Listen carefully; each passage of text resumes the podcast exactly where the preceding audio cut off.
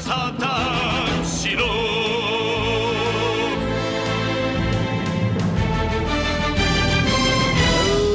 Hello, everybody, and welcome to another episode, episode 324 of the Saturn Studs podcast. I'm Kurt, joined this week only by my um, attention My deficient Oriole- co-host. My original co-host. Yeah, I guess.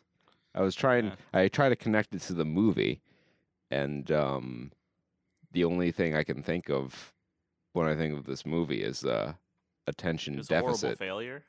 Yeah, I, I mean, I could have gone that route, but I have to see you, and I, I'm kind of depending on you at oh, work. I meant the I meant the joke was it just it didn't connect. right. Didn't, Yeah, I you mean, know, I guess yeah, in the spirit there. much like the movie didn't jive. Spoilers. I do feel like we, uh. We stuck the landing quite a bit better than the movie, though. Yeah, yeah. I mean, It's what happens when you actually have talent. yeah, Taika, what are you gonna do? Uh, you can't compete with us in this episode of the cast. This episode of the cast is the episode of the cast, which is the TJ Davis shout out episode of the cast. TJ appreciation TJ Davis appreciation week.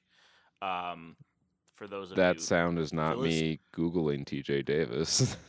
for those of you Philistines not uh, in the know enough to understand, T.J. Davis was the singer on the best soundtrack of all time, the most '90s soundtrack Sonic of all time. Kurt, that's right, baby. She's the one going whoa. She's she's hitting those classic like '90s like soul riffs um, over over your little polygonal Sonic uh, running around.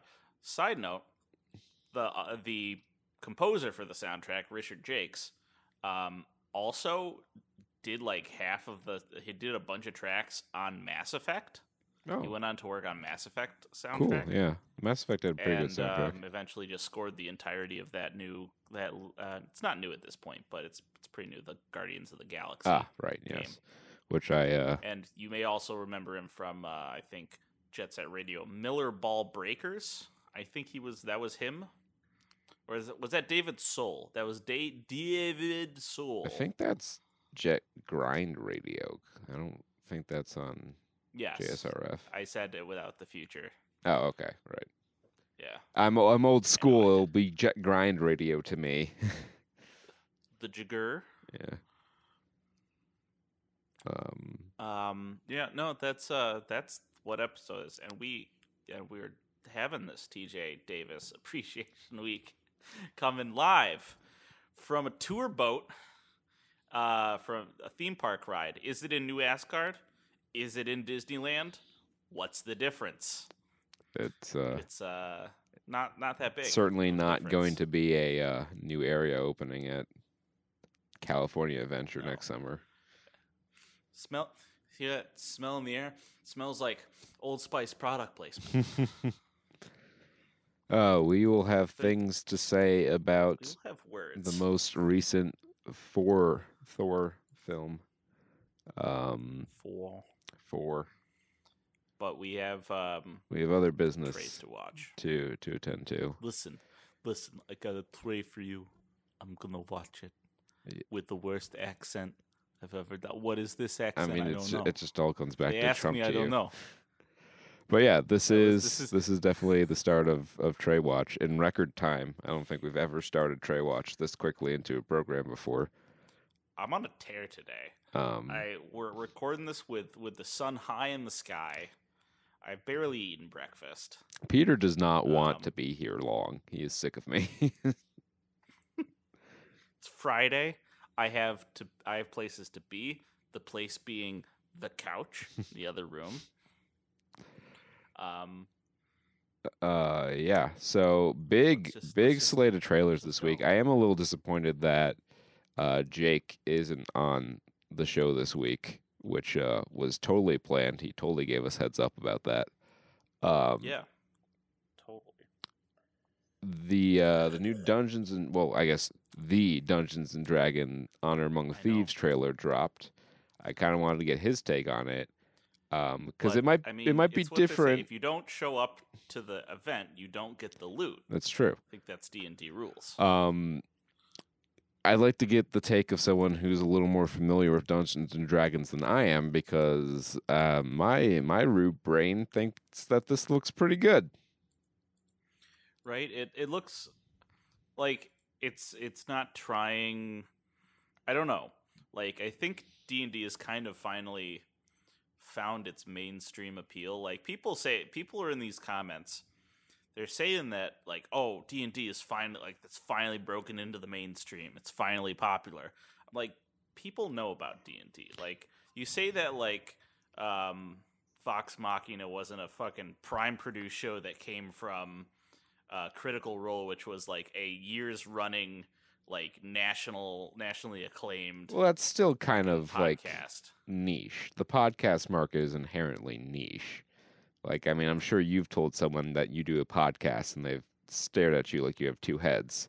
hmm But I feel like if you say Critical Role in a room of like 20 people, you're gonna have like at least two or three that are just gonna be like, "Oh yeah, no, I I, I know Critical Role," Yeah, sure. um, which which I would count as being well known. I mean, the, the fact that they've gotten to this point, like D and D just decided to make a movie, like So- if you didn't know about um, any of that other stuff or the Critical Role stuff, you like you might think this is kind of coming out of nowhere.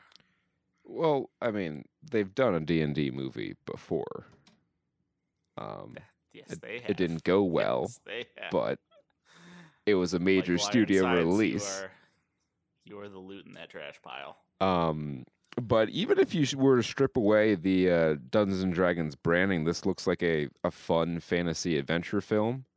Um, it's got favorite on the show here, Chris Pine in the lead. Uh, this was a good week for Chris Pine. He's getting work, it seems. Mhm. Um, yeah. but uh, yeah, this uh, this looked pretty good. I the one concern I have is um, in the trailer they they show a bunch of you know recognizable D and D things, gelatinous cube, mimic, uh, a dragon, obviously, Beast, uh, Black Dragon. yeah, um, and a few other uh, things of that sort. Um, if they just work, if it's owlbear also, um, Mhm. it all comes down to kind of how they work them in there. If they work them in there to be references and it's not like organic in the story, I think it's really going to hurt the movie. Um, Yeah. but I, for some reason, I have a fair degree of confidence that it's not going to be like, uh, oh, look at this thing. You recognize this thing, and that it's in the story because it makes story sense for it to be in the story at that spot. Mm-hmm. Yeah, it. I feel like if anything's gonna, if any popular culture property is gonna have uh, narrative staying power, really kind of should be D and D. Like, it just seems it seems natural to me that like because D and D is a narrative based game, um, you would think that if they're doing it right, it should have a pretty good Well. D and D really is just a setting. Like, I mean, there have been some officially published campaigns, but for the most part, it's just a, a tool set and a, a setting uh, to create your own stories. to like tell a story. yes, I mean, yeah, the game that's what I'm centers around yeah. storytelling, um, Mhm. but it's very open So- in, in the kind of story you can tell. Which is why this movie Yeah, looks so I- nothing like the 2000 Yeah. movie. um people are commenting like yeah this feels this has the feel of a d&d session Yeah. The other thing that Which kind of uh, bugged me about the trailer, which gives me a little pause about the movie. I don't know why you your comment there triggered that in my head, but the uh, the song they selected for the trailer um, doesn't fit oh yeah which the. one Uh. I don't I don't know what song it is, but it's very modern, and I hope that the movie is scored a little more appropriately, and it's not you know Paramount digging into their uh, library of music licenses to fill out the score. Yeah i mean i could see them doing like one montage Yeah, I'm, I'm hearing it. it's like um, I think it's like maybe a Guns N' Roses, No, it's definitely not Guns N' Roses. not or or ACDC. um, I don't. I don't You think know, it's that either. it's one of those bands. You know, Styx, Guns N' Roses, Kansas, ACDC. I can do it with other generations, Kurt. It doesn't just have to be the 90s. I'm 90s. I'm well aware of your ability not to know musical acts. Ladies and gentlemen, this is this is the man who shouted out an obscure Queen of Eurobeat singer at the top of this program, but I just, I live in a different part of this musical world. That's that's probably the truest thing you've ever said. Uh, but Um, Yeah. This is this is shaped. I could I could watch this movie. This looks like, and this is a trailer. That's a good trailer. yes, I have no idea like what the plot of the movie. Well, I have a general idea what the plot of the movie is going to be, but I don't know all the Right. story beats. It's the story beats. Uh, if you want to know a trailer that has all the story beats in it, look no further than uh, Gigi and Nate, Yeah, the Um, the two and a half minute Hallmark movie, world Ye- record setter. yeah, it uh, definitely has all the hallmarks of a greeting card company produced film. Kids, it's kids, it's not. This is not good. No, This, tra- this is this is turned me off of the movie. this is content um, for the sake of uh, content. I don't Yeah. know so if um there's no way they're releasing this in theaters. I refuse to believe no, it. I I can't believe like roadside attractions, which I don't know what they're. Um, They could just be an indie. yeah, I feel like I've heard that name before, and it's not been on great movies. I mean, I've heard of roadside attractions before because there's you know signs for them along the highway system. Ah. Feature, featuring Jim Belushi. Ooh boy, when Jim Belushi's your star power in the year 2022, you uh, you're in for it. That's how you know. Um, like yeah. So th- all right. So this movie, I can. We'll just tell you the whole movie because they tell us the whole movie. Um, Nate, he gets he he takes a bad tumble off a rock and he gets um he gets hurt and he's paralyzed and they get him a therapy monkey, which As is you do. apparently controversial. I don't know why a therapy monkey is. Like it's just kind of because it's kind of it works, illegal it works. to have a monkey as a pet in much of the country. Yeah. Um, this monkey though, it's got the heart of an angel, and the face straight from the uncanny valley. Um, I'm surprised it just doesn't like do his his PT for him. Well- because it's just like it's just a little tiny actor that that looks like a CG monkey. In in fairness, um, a lot of other primates just exist in the uncanny valley, Uh because they are so eerily similar to humans, but so creepily far from humans.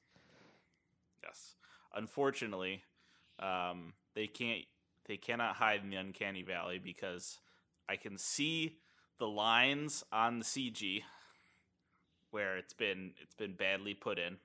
Well, Um, I'm, I'm- not surprised considering you know they probably had twenty bucks to make this movie. yeah, about twenty bucks total. Um, you know how you know how some movies eh, they advertise like this Christmas, this Valentine's Day, this Halloween. Well, Gigi and Nate they they went the different route. They're they're treading the unclaimed ground. They're going this Labor Day.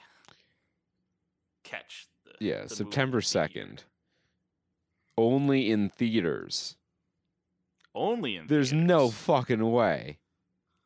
This has got to be some sort of money laundering scheme. There's no way that they think this movie's going to make a return in theaters in September up against literally anything else. anything yeah this is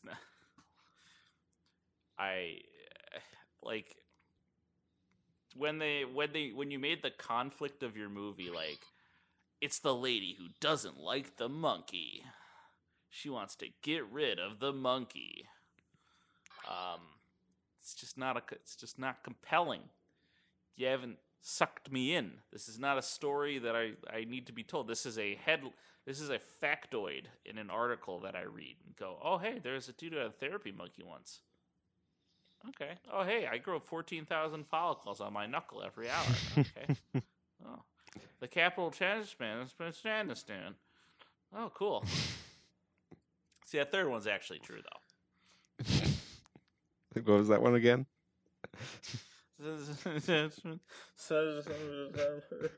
Right, right. Mm, mhm, delicious. That's what I thought you water. said. Uh, G- Gigi and Nate. Yep. Um, Uh, Gigi and Nate don't. So the moral of the story is like I, I here's the ending. Even though it's a two minute trailer, watch. They overcome the adversity. The kid learns to like live with his disability or not, and he gets the girl maybe. Um, happy ending, so inspirational. Uh, Mo- Angel Monkey, Jesus Healer Monkey. Praise God. yeah, if only this movie had religious undertones, that would really seal it.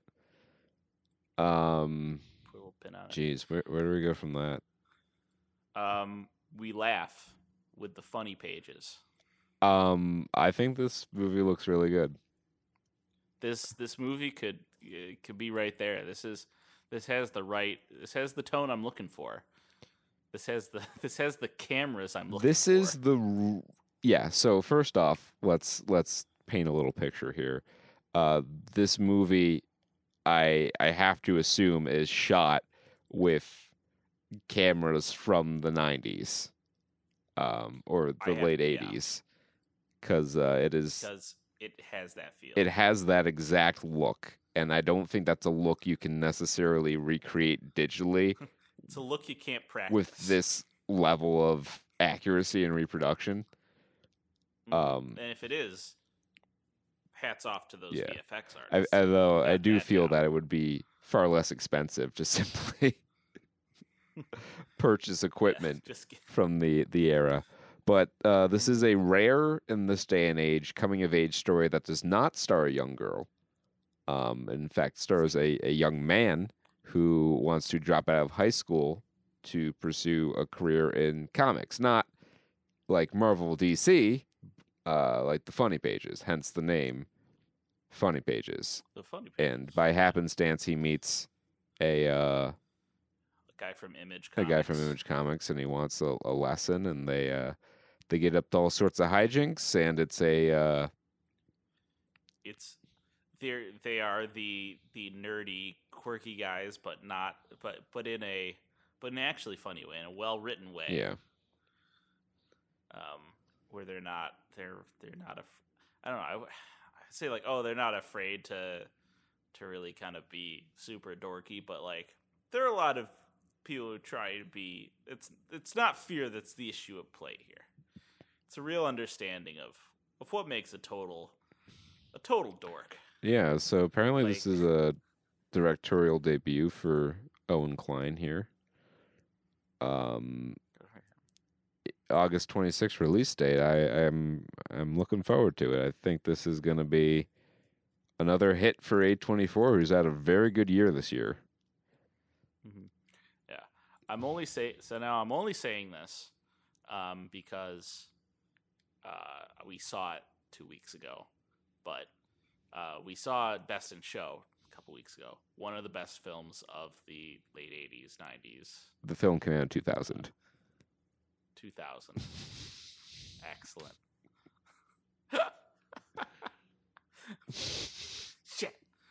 Um, but this is this is it's, it's serving maybe a little bit of that energy. I'm, Yeah, I'm it does. The it. characters, I think the characters have an authenticity to them in the same way that the characters in Best in Show had an authenticity to them, where you you believe that these were like real people in, in a real situation.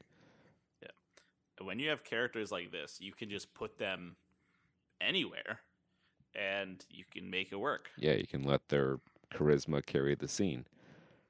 Yeah. Um, so yes, I agree. This is gonna be this is gonna be good. yeah. Um, I hope so. I, I yeah. I Hope hope to not be disappointed. And I I want to point out that uh, A24 has been having a really good year this year, and they have kind of strayed from what has been their bread and butter with the kind of you know more psychological, thrillery, horror stuff. They're really branching out into a bunch of different genres, and they have dabbled in other genres before. You know, they put out Green Knight, and they put out um, Disaster Artist, and things. Well, that was still was that this this was that was last yeah, year. right? that was last year. okay. Um, but was like like other than was XA twenty four, I think it may have been. But other than I think so. X, like they haven't really uh, plumbed into the uh, the horror uh, thriller genre as much as you usually see them. So I wonder if yeah, this. that recent. I was like, wait, what? Did we, did we not go see the lighthouse together? And I, I got which way you were saying it. Yeah. I was like, okay, Well, Lighthouse, like you could argue, was a psychological horror film. it's true. Um, Um, but this, Yeah. I wonder if I wonder if the success that they've had this year um, is going to signal a shift in the type of projects they pick up moving forward. I yeah, I wonder if there's also any been like internal changes within the studio that have like they have a dream team going. Yeah, a new executive or something like that. Who knows? Um, what we got next, Kurt? Um, let's go with uh, not okay. Not okay. Um, yeah, this this trailer is not okay. Um, yeah, this is this is certainly a trailer. It's gonna be it's gonna be a movie. Um, I I don't have any. I don't think I've seen anything she's been in before, but uh, Zoey, uh, Dutch, Deutsch, Yeah, the lead actress. Um, I think she's good. Um, she seems to be very likable and, and charismatic. Um, the plot of the movie is interesting. Um, Mhm. the the lead girl is, wants has aspirations of being a writer and uh, noteworthy for literally any reason. She goes to Paris. She meets this Instagram guy. becomes- Um, she becomes in, embroiled in controversy after a terror attack. I don't know if she's a suspect in the terror attack or they're like, "Oh, you're you're a brave survivor." I think that's the angle they're playing, like that she's like this. Um, you know, she was just a person who was supposedly there during the attack. Uh, so and she came home safe. right. So she gets to be the face of this of the tragedy. Right. And but now she's a liar. So how are they going to how are they going to reconcile the situation? Um, this this feels to me like it's uh, well, it, it could be could be pretty good, but this is all right. So this is a Searchlight Pictures production. Um. So I was gonna say like this feels like um, someone had this is a really good premise. Yeah, this is Like it's an interesting. Yeah, it is Searchlight Pictures. Uh, it's an interesting pl- premise for sure, and it definitely has potential to be pretty good and touch on a lot of uh, things that are relevant to our current culture, like influencer culture and and things of that nature. Um, Mhm. but it's got to stick the landing and actually, you know, say something. Yes, And I don't know and that I don't know it's gonna do which that. way it's gonna kind of break. I don't like. I feel like this. It's kind of a light comedy, light drama. Eh, yeah, I, I, I, I Um, would say it's probably going to fall in the the dramedy spectrum. Um, it will be on Hulu next Friday, so um, you won't have to invest much to see it. So it's got that going for it. Which is nice. Yeah. Um, All right, I I- The- the sorry, fucking, I brought that up. That's in my head now. like dislike ratio on this trailer is uh bizarrely bad. Uh 950 up to 798 down. I I don't know why. I can't. And the, the comments aren't saying anything about The it. comments seem pretty positive for the most part. All right. Weird. Maybe there's like maybe someone caught some group caught wind of it. Said controversy. We must controversy size. I guess I don't. I don't know what to Um, tell you. Just like I don't know what to tell you about uh, they them trailer. Um, thank God they ditched the split screen effect from the uh, People said the teaser. bad. Do not. Just make this a regular uh, thriller story. Un- uh, Blumhouse, just do it. unfortunately, um, I think. Uh, well, I, I don't know if it's really unfortunately, but this trailer leaves you less sure of what's going on than the teaser did. Uh, But it does show a little more of the uh, performances, and Kevin Bacon is bringing it as as per usual. Um, yeah, he just got. He's got. He's doing this right off of his performance on the Black Phone, he was in the Black Phone. which I guess he was. He did pretty good in. Well, he, he- Huh? I didn't realize he was in the Black Phone. Yeah, he's the he's the dude in the mask. Oh, I thought that was Ethan Hawke. Oh shit. Okay, I thought this guy was Kevin Bacon. Fuck me. I'm out. This is why I'm doing this now before the sun sets, and I just my brain turns into fucking pumpkins again.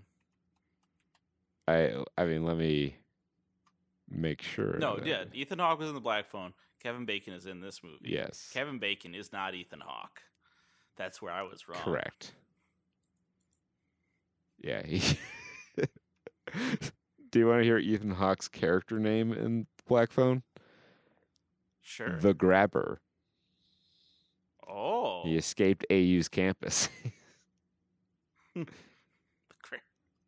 Um, yeah, Kevin Bacon bringing it as per usual. Um, they build some curiosity. I still don't think that this movie's going to be very good. Yeah. Um now that I understand like that this is a it's not like uh an LGBTQ support camp, it's a it's a conversion camp. Yeah, I, I mean that was the, the premise Um, from the get. I thought it was just like See, it made more sense to me if it was like a support camp, but like secretly it's insidious. Other than like, oh, it's already like this kind of oppressive environment, but on top of that there's just a killer there also. Yeah, but like, when when Jake brought this up on the Wikipedia, it said set at a, a conversion camp or like a pray away the gay camp, right in the synopses. Gotcha. Gotcha. Um, yeah, like it's it's a bold, I guess, decision to make this movie with this premise. I don't know if they're trying to uh, hook in LGBTQ audience or hook in anti-LGBTQ audience, or maybe they're trying to play both sides so they can come out on top either way. Yeah, that seems about Blumhouse's speed. Because I could see people reading this as like, oh, they're it's, it, the the bias. It's the bias against the conversion camps. It's like, well, yeah, probably. But uh, it's a Peacock original, so Mm, boy, they don't have to worry about the theatrical performance. Yeah, won't have to worry about them breaking Okay, well, with John. the obvious setup there Boyega. was for the the Monsters trailer because that appears to be going straight to video. So Oh, they right, also let's do the month. Yeah, let's do they will they also won't have to worry about the theatrical performance. Um, it looks slightly better than the first trailer, or I mean, like Mhm. the the trailer's undeniably better. Um, Yes. the movie still looks quite iffy. Mm-hmm. Yeah, it still has it. It's not. It's not uh, revealing anything that we didn't that you know that would have been covered up by a bad trailer. Like, yeah, I understand what this movie. I think I understand what this movie is production wise, and like quality wise.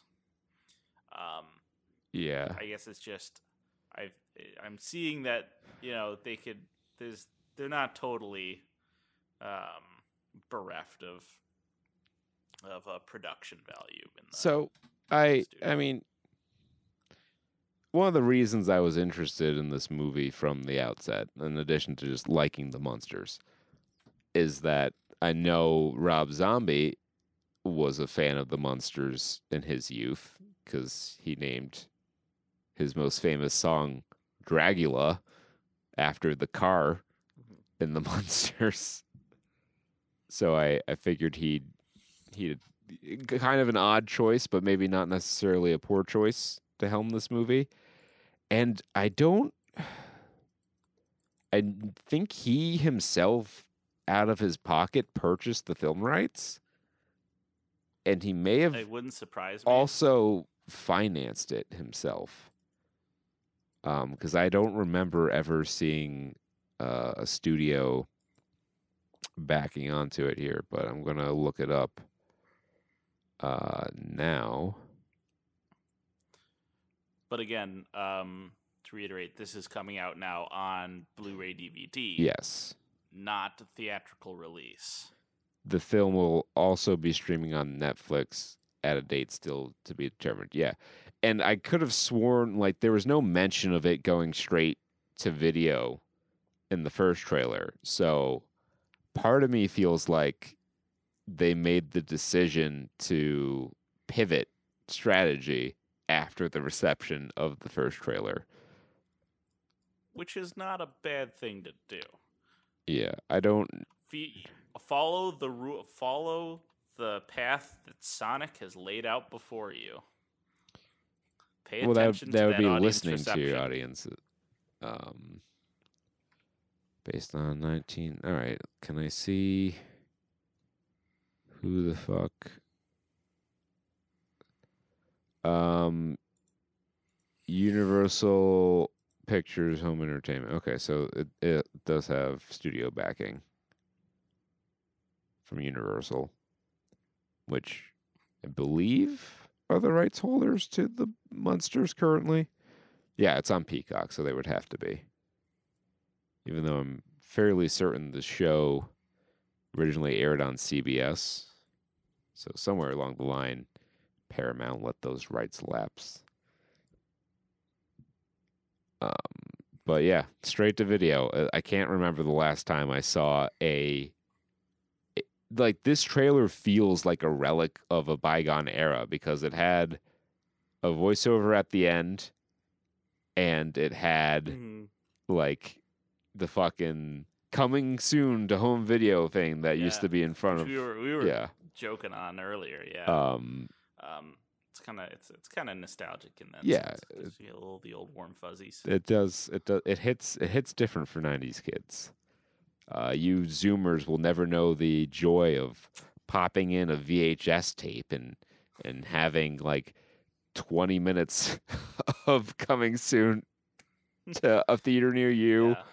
Years in advance of the movie actually coming out in theaters or coming soon to home video for a movie that had been out of theaters for five years and you couldn't just watch it immediately. Don LaFontaine blasting it at 300 decibels when you wanted to pop in a movie to watch at like 11 at night Yeah. by yourself. Coming soon DVD. I see. I have the I have the rare ones. You have to find the the uncommon rare ones where it was during the VHS DVD hybrid era, right, where you had both releases, but they wanted to hype up the DVD so you could get the trailer. Uh, for the the trailers on the movie were for coming soon to DVD. Yeah. So VHS and DVD overlapped roughly from 99 to 02. Um maybe 03 cuz I Well, no. think think you could get the third Harry Potter movie on VHS. I'm, I mean, I'm sure they hung around for a long time after DVD kind of like Mhm. got the majority market share. Yeah. Um, I remember like my my tre- my little treasure from that time is the VHS uh, plastic casing copy of um, Ice Age.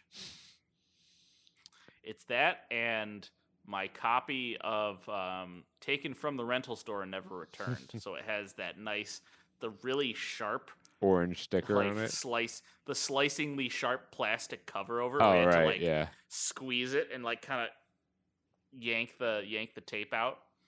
Uh, I have a copy of MST3K's spoof of Mitchell, otherwise known as the last episode of the Joel Hodgson series, the the Run. It's also a personal I think my uh, prized possession. Do I even? Okay, it's it's on the other side of the basement, but I do have the original VHS release of the uncut version of Batman Beyond: Return of the Joker. Ooh, Um, I also have the 1997 Star Wars Special Edition re-releases, which include a intro from George Lucas and Company. Uh, it's fun to go back and watch George Lucas explain why he had to ruin his movies. Um, but that's and we still have my my parents still have their VHS. They have now a combo VHS DVD player, so that they can put in their Lawrence of Arabia tapes. when my dad wants to spend a whole Sunday afternoon watching a movie from the twenties. Lawrence of Arabia isn't that long. It's like three hours and forty minutes, I think. It's enough to come on two VHS. Oh yeah, you knew it was That's serious. right, Titanic fans. You remember that one? Titanic, um, Godfather, parts two and three, maybe part one, but I don't I don't know that for sure. Um, those are some of the double VHS movies that I can remember. Which I never understood why they needed two VHS tapes for it, because you could go down to the drugstore and buy a six-hour VHS tape to record your Saturday morning cartoons. And there was no problem. Surely the movie studios had access to this technology. Oh, all right. I gotta st- see. I gotta pause before we go down the VHS recording rabbit hole because I, we were at the age. We were at the age where you recorded your Saturday morning cartoons on the VHS, and it was good because. All right, I'm going down this hole, so I'll just I'll just finish my little my little womp and just come back. Um, it was great because you know, being children before the internet, uh, you couldn't avoid commercials. Yeah, that's fucking right. You couldn't just get a YouTube premium subscription. It was called cable, and then you still had commercials later on.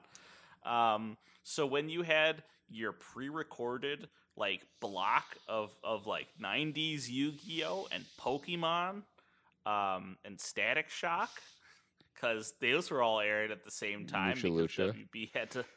They were rerunning. Yeah, Mucha Lucha. That's a fu- and there was always two episodes each, so you could go for like they're all an hour blocks, and you could skip every commercial in there, and you could watch those four hours of television without commercials. That's the closest we got to binge watching. Yeah. Other than like watching all the Star Wars movies back to back, but even then, you had to go and you had to change out tapes for that. That's a different. That's a different feel. Yeah. Uh, this was this was the binge watching of our era. These these children, they just don't know what it's like. Um, yeah. Well, circling back to trailers, we have Breaking, uh, which stars bald John Boyega. Um, John Baldega. he's trying to get a atten- He's robbing, holding hostages at a bank uh, with a bomb, trying to get justice for for something. I didn't didn't quite pick up on what something happened to his family. I I suppose. Well, all right. So this is based on the story. I'm reading the, the I somewhere in the comments. I'm now this reading. is a commenter posting the, the true story. okay. I'm reading the synopsis in the trailer. Yeah. So uh, it's based on the story of a veteran. They have to say the name. I don't need to say the name. Um, uh, an Iraq War veteran who who had been living off disability, um, but they just weren't getting enough because it being being deducted and being you know uh, taken everywhere. He was uh, financially really in trouble and had PS- PTSD. Um, so everything's just kind of he's having a rough time. The system's giving him a rough go of it. Um, so he held the employees of Wells Fargo Bank hostage um, without any intention to kill anyone, just to get his one get his eight hundred dollar his nine hundred dollar paycheck for um, for the month, so he could have something. Um, so he was he was he was a very I guess he was a very personable and nice, but um, he was holding them hostage, so they had to. Um, ooh, all right. I'm not going to spoil that. I'm not going to spoil how it ends, even though you could probably just read about it. Um, Yeah. Um, it ends the way that most of these end. Yeah. Um, but yeah, it's uh, it's a movie subject that has been done before, and has worked. So I I see that this movie probably will also work. It's got Jeffrey Donovan in it, so that's always a mark in its favor. Yeah. Who is Jeffrey Donovan playing? I don't think I saw him in the trailer. Um, Okay. but he's on the cast list. So I would I would my guess would be he is either a banker or one of the police officers or maybe a uh, VA official. hmm As long as he's in a tight fitting suit, Yeah. walking around, going, "What's the situation?" As long as he describes We need to get a eyes on plan. yeah. If he's the guy who like just need- draws up the uh, the SWAT team strike, Yes. Exactly. that's that's I it. Just, that's what you need him for. just every day, just give me, give me Jeffrey Donovan in high pressure uh, managerial positions. Like I want him to be, I want him to be the manager of a Walmart during Christmas. All right, listen up. like I could Here's the plan. Christmas is our busiest time of year. Christmas. So, yeah, like he's got his hands over the desk. Yeah. He's like giving everyone their assignments. You're on returns, and I don't want to hear a word about the line. I know it's long, but you can do it. You take those presents and you give them their money back. They don't pay me enough for this. They don't pay any of us enough for this, but we're still here, aren't we? And he does the eyebrow raise. I, it's in my. I can mean, maybe I've him with the watched every episode vest. of Burn Notice. Maybe I haven't. I don't know. Can you tell by how perfectly I can reconstruct one of these scenes? This is so. This is your advice.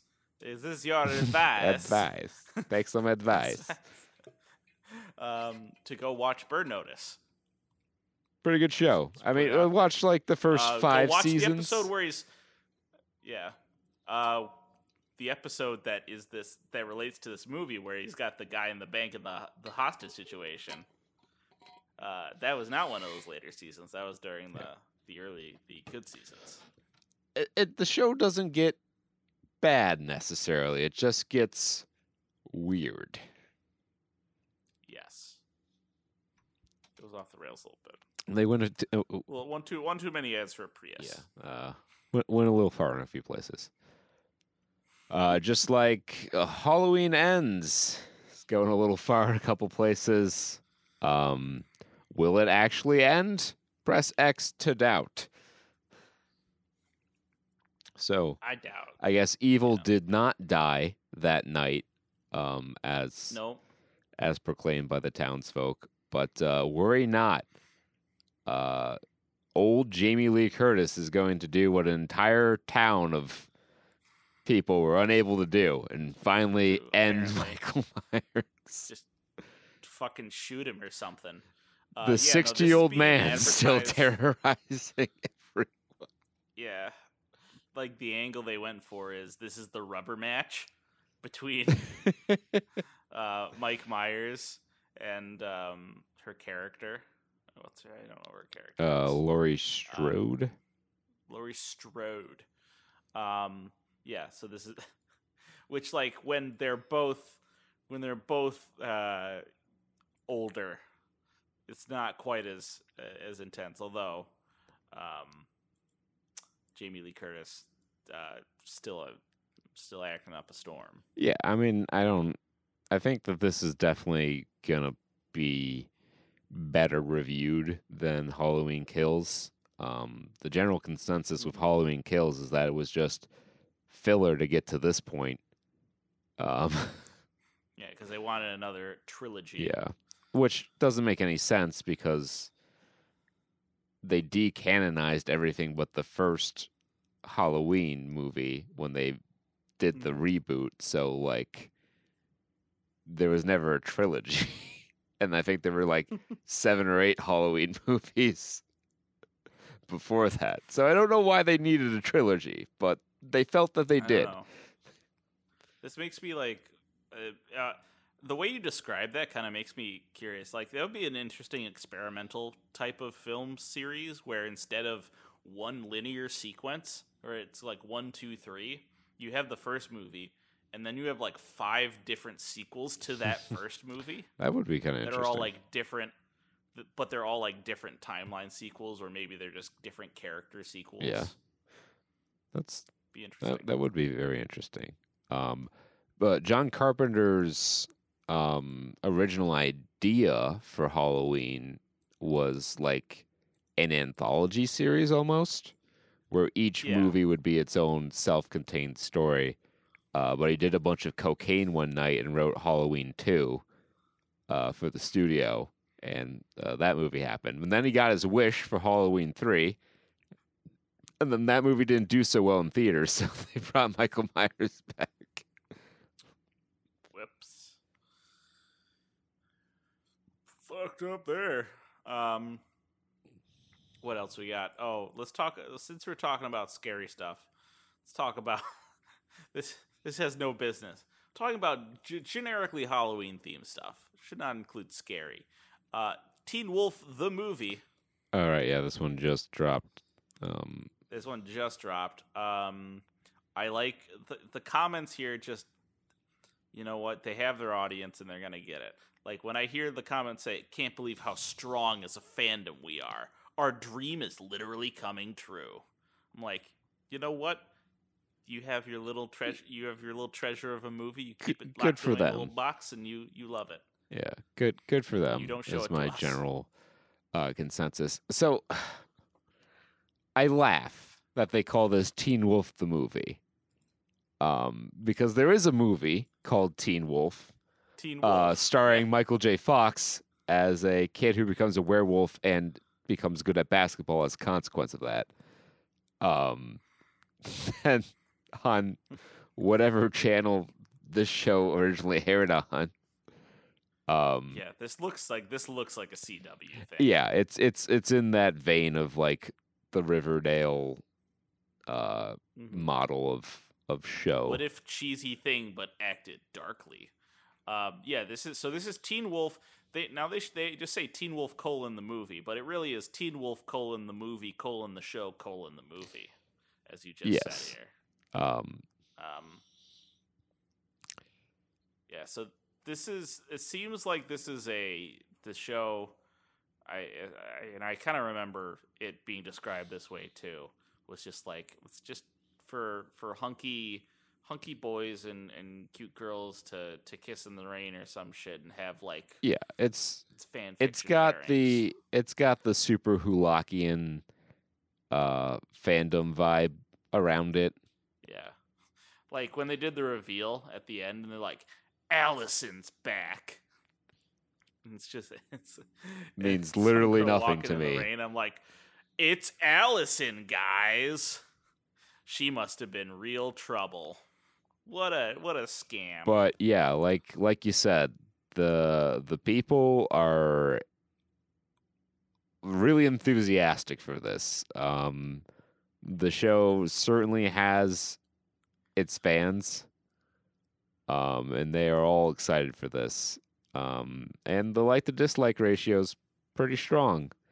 Uh 23,000 up to only 5,000 down. Um, I don't give a shit about it. Um, it doesn't look like it's something I'd enjoy. But hey, uh, Paramount Plus subscribers who are also Teen Wolf fans, Teen If you- if you fit- yeah. In the middle of that Venn diagram, go nuts. Enjoy it. I won't. I won't Let rain on your parade. Let me see what the Teen Wolf show originally aired on. I want to say it was like an MTV thing, but that doesn't seem right. It was some like teen. MTV. Oh, okay. Correct. Yeah. that that Oh, shows you how far, th- far that channel strayed from its original mission statement. Oh, you'll love this. Uh, it won three Saturn Awards for Best Youth Oriented Television Series. Well, I mean, I need to see what the Saturn Awards that's are. the, one of the premier science fiction awards. That is true. That is correct. I, I did not know that. Um, Uh, it also won 13. This now this may surprise you less that it won 13 Teen Choice Awards. yeah, that checks out. A hundred percent, I believe that. But I mean, if it won some Saturn awards, then it was pretty. I mean, that award, um, you know, best show targeted toward young adults has been won by some, some like of our favorite cartoons in the past. Um, Yeah. So. fucking I mean, maybe it's quality. Uh, I'm not. I'm not gonna invest in it. People are the people are hungry for it though. Yep, just like And who am I? They're hungry like the wolf. the Teen Wolf. the teen. Ooh, spooky. Spooky teen wolf. So, uh, do you? Um, what do you? F- what ha- I mean, maybe not in the movie, but in the show. Um, what do you handicap the odds of one of the main characters being Jewish and having a actual werewolf bar mitzvah? you know, eh, not zero. I mean, Like with how supernatural was, like where they could just do whatever at at some point. yeah, Um, yeah, werewolf permits was totally totally in I totally kosher. You might. you gotta say, like, if you have the opportunity, just go for it. say. Go for- live the. Just don't worry, Um. darling. Okay. Oh, all right. Um, Yeah. trailer two for "Don't Worry, Darling." Uh, Chris Pine getting more work, um, as is Florence Pugh going back to her roots, because this movie is like Mhm. Midsommar but suburbia. So Once again, yep. once again, I am back asking for donations. Um, directed by Olivia Wilde. Um, she has done some noteworthy things, I believe. Um, what what has she directed? I know she was she's an actress in some things. So she's directed a untitled Sony slash Marvel project. So that's something in the uh, Spider Verse over there. Uh, Booksmart, the music video for Dark Necessities by the Red Hot Chili Peppers. Mhm. um, another music video and a couple of shorts. So this was this is her second film. Booksmart was reviewed pretty well. Um, it was I ended up watching it. It was not bad, but it was really no better than Superbad, which was not reviewed nearly as well at the time of release. I don't know if that's shifting tastes or if that's oh, it's young girls directed by a woman. We have to say nice things about it. Um, it wasn't bad, but it wasn't one great at her. Um, what was she? What was she acted in? Because I know the name from something. Oh, she was in. She she voiced Gozer in Ghostbusters Afterlife. That's an interesting credit. Um, son. Oh, she was on Son of Zorn, that horribly short-lived Seth MacFarlane show. Uh, Oh, right. What the fuck was that? Oh, it was like a Thundercats He-Man animated dude living in like the real world of suburbia. Right. Oh, cripes. Yeah, I'm, I'm glad he. I'm glad he's working on Orville. I actually, so I haven't seen past the first couple episodes. I should probably catch up on that show. It's it's the best Star Trek show on television. Um, looks like she's just done a bunch of TV, but that name sounds so familiar. Um, but yeah, that's that's all I got. Did I miss one? Yeah, because it wasn't on Rotten Tomatoes trailers. Okay. But I feel like we should. Oh right. Oh, and actually, yeah. Thank you for reminding me. Um, the trailer for Lord of the Rings: The Rings of Power dropped. yes. and it uh um how It so it confuses me my my yeah my thoughts on it are was they took um the the prose and the the writing skill of of Tolkien. And they subbed it out for generic uh fantasy one line you know um heavy you know gravity gravitas dialogue. Yeah. Um my confusion stems from the fact that Amazon paid a bunch of money for the rights to the unfinished appendices to of the Silmarillion, which is what this is mm-hmm. based off of. Why would you spend all that money on the source material if you're going to change around so many of the so much of the established lore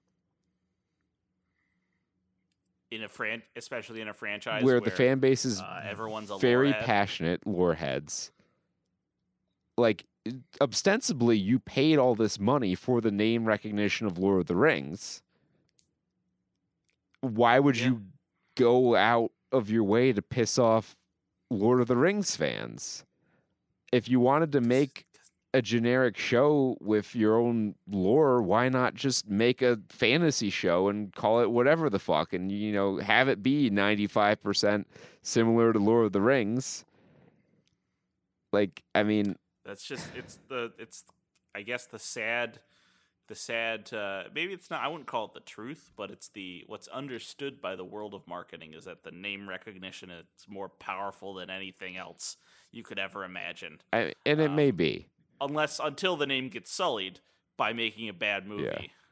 And then you've lost that name recognition and it's all gone down the Like- shitter. Um I can't say for sure that Lord of the Rings people aren't gonna, you know, hate watch this or or watch it out of morbid curiosity. But I don't know who who you're trying to play this to. I don't know what audience you're trying to reach because I don't think there's anything here that would draw in people who aren't interested in Lord of the Rings already. But there's plenty here to push away people who love Lord of the Rings. Yeah, I really couldn't say too much better. Yeah. Um, yeah, they didn't. It doesn't feel doesn't feel like it's it's uh, there for the fans, that's that's kind of who you want to advertise. And you know, uh, this you know in that I- same we talked vein- I don't know if we talked about this on the cast last time or if we just talked about this at some point. Um, the when making Avatar, this is a related anecdote. oh yes, so- uh, we talked when- about this in the theater before uh, the movie. Okay, good, good. Then then it'll be kind of all all tied in. So when James Cameron was making Avatar, he wanted to have this whole. He wanted to build his whole world because he he knew he was going to make these like seven sequels. Whether he knew he was going to make it like explicitly or not, he had. I'm sure he had the ideas. Like we're going to make. I'm going to make this next Star Wars galaxy kind of deal. Um, so when he was doing it, he he had a uh, language expert make the conlang for the Na'vi, Na'vi, um, and he did he threw out a lot of musical bullshit kind of terms and said make your own, make the Na'vi music. Um, and uh, there's a whole video about it from from the channel Sideway that that gets right into all of it. But it, essentially, he's like he went to really esteemed musicologist, ethnomusicology doctorates, and said, "Make a make me a alien soundtrack that sounds nothing like what you've ever heard on Earth." And they busted their balls, and they fucking did it, and they made this groundbreaking soundtrack that would have been like you know a real like uh, feather in anyone any musicologist's cap or composer's cap for that matter. They went to him and they said, "All right, here's the music." And, Cam- and Dave, uh, Dave James Cameron. James Dave Cameron like, is a B movie actor. That's right. Um, and he's just like, "Nah, it sounds too weird. It sounds too alien. Uh, can we just do orchestra?" They just they just kind of like go, "Oh, oh no." well, I mean, please. why, why? at the end of the day, they still got paid for their efforts, so well, not total That's loss. true.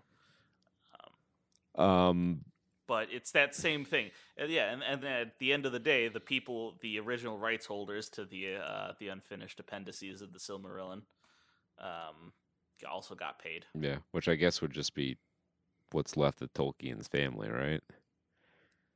Yeah, the the Tolkien estate. Um, so yeah, in that sense, it's just that kind of idea of like Hollywood just like just throwing money around because they don't quite know what they they don't know what they want, Yeah. And like or they do know what they want and they're willing to take the long way to get the there. CG world looks pretty good. Like a lot of money looks like it was spent on this. Mhm. Um, I don't know if this is just like a money pit for Amazon, so that when it loses money, inevitably they can be like, "Hey, look, we lost a bunch of money. We don't have to pay taxes for the next ten years or whatever." yeah. Who knows? Um but yeah so it's just i don't think it's gonna it's i don't think it's gonna have the magic. Doesn't just like uh, our last one here and i'll i'll mention this quickly just so we can move on to the next because i don't have too much to say. It's uh hbo's the house of the dragon. It's the uh the game of thrones prequel. Um it's it's almost composed entirely of one liners um everyone there's a weird kind of color grading thing on it. I don't know. It's like there's a filter on it almost. Um basically what color and grading it has is. our favorite guy from morbius is our favorite Oh, dancer uh, from I it was gonna be Jared Leto. as as one of the targaryens Yeah. Um, did you enjoy the writing of season eight? Well, it's like that, Boy. but only a little worse from what it looks like. they're banking on the fact that these characters uh, well i don't know game of thrones maybe these characters are have lore behind them but i would say i my gut says they're banking on the fact that these characters don't have as much backstory to ruin so you can just take the characters where you want and no one can complain about it Oh, people will find a way. Oh, absolutely, and it will all be still valid because it doesn't matter if the if you know you can also be a bad writer without sullying Someone else's work, Um, yeah. Good. Yeah, you can just be a bad writer all on your own. Turns out. I can do bad all by myself, thank you. hmm And on that note, we follow up It- with how pe- how how did they how do? how did how did they be doing out there? Um, domestic weekend 28 covering July 15th through the 17th, 2022. Box office winner is Thor: Love and Thunder, 46.6 million. However, down a pretty harsh 67.7%. That is that is a big drop off week over week for this And- movie. and I, I one we understand why. Having seen both of the top two movies in the box office the past two weeks, I understand why number two, Minions: Rise of Gru, is not. It is. It is floating. It is holding steady Yeah. as as Thor drops precipitously below. it. To date, Um, Minions Rise of Gru has out earned Thor Love and Thunder by about $35 million. Now, people will point and say, well, Rise of Gru has been out an extra week. But Thor's dropping pretty quick. If it drops like that again, um, I don't know that'll catch minions. Bad News Bears for our favorite Norseman. Well, not our favorite Norseman. We like the Norseman better. the Northman, yeah, that was The Northman, yeah.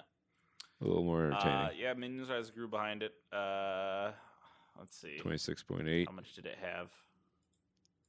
Yeah. International, world, worldwide, five, 550 million. Raking it in, kids. That means we're gonna get another Minions movie probably. I mean, they did- they did set it up. They did, and you know, have- Universal. I will commend them. They were very wise with when they chose to release this movie. Uh, they got it in there when there wasn't really a whole lot of other shit to see, and uh, Yep.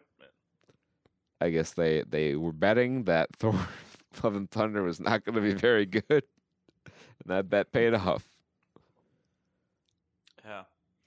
Um, and right below that, starting off strong. Big big start for for a Sony movie. Uh, we've got number three, Where the Crawdads Sing. Yeah, this is uh, a strong opening. I'm not really surprised that it opened pretty well because um, I don't know if the book came out this year, but it came out recently and it was pretty popular book. I think it was a New York Times bestseller and all that jazz. And um, you know, it really really had a lot of like buzz about it when it when it came out. There's a popular book that comes along every once in a while. Everyone's like, "Oh, this is my summer reading." Book. Yeah, and a lot of people. Uh, this is like it, it's similar to not quite to the same extent, but it's similar to the Da Vinci Code.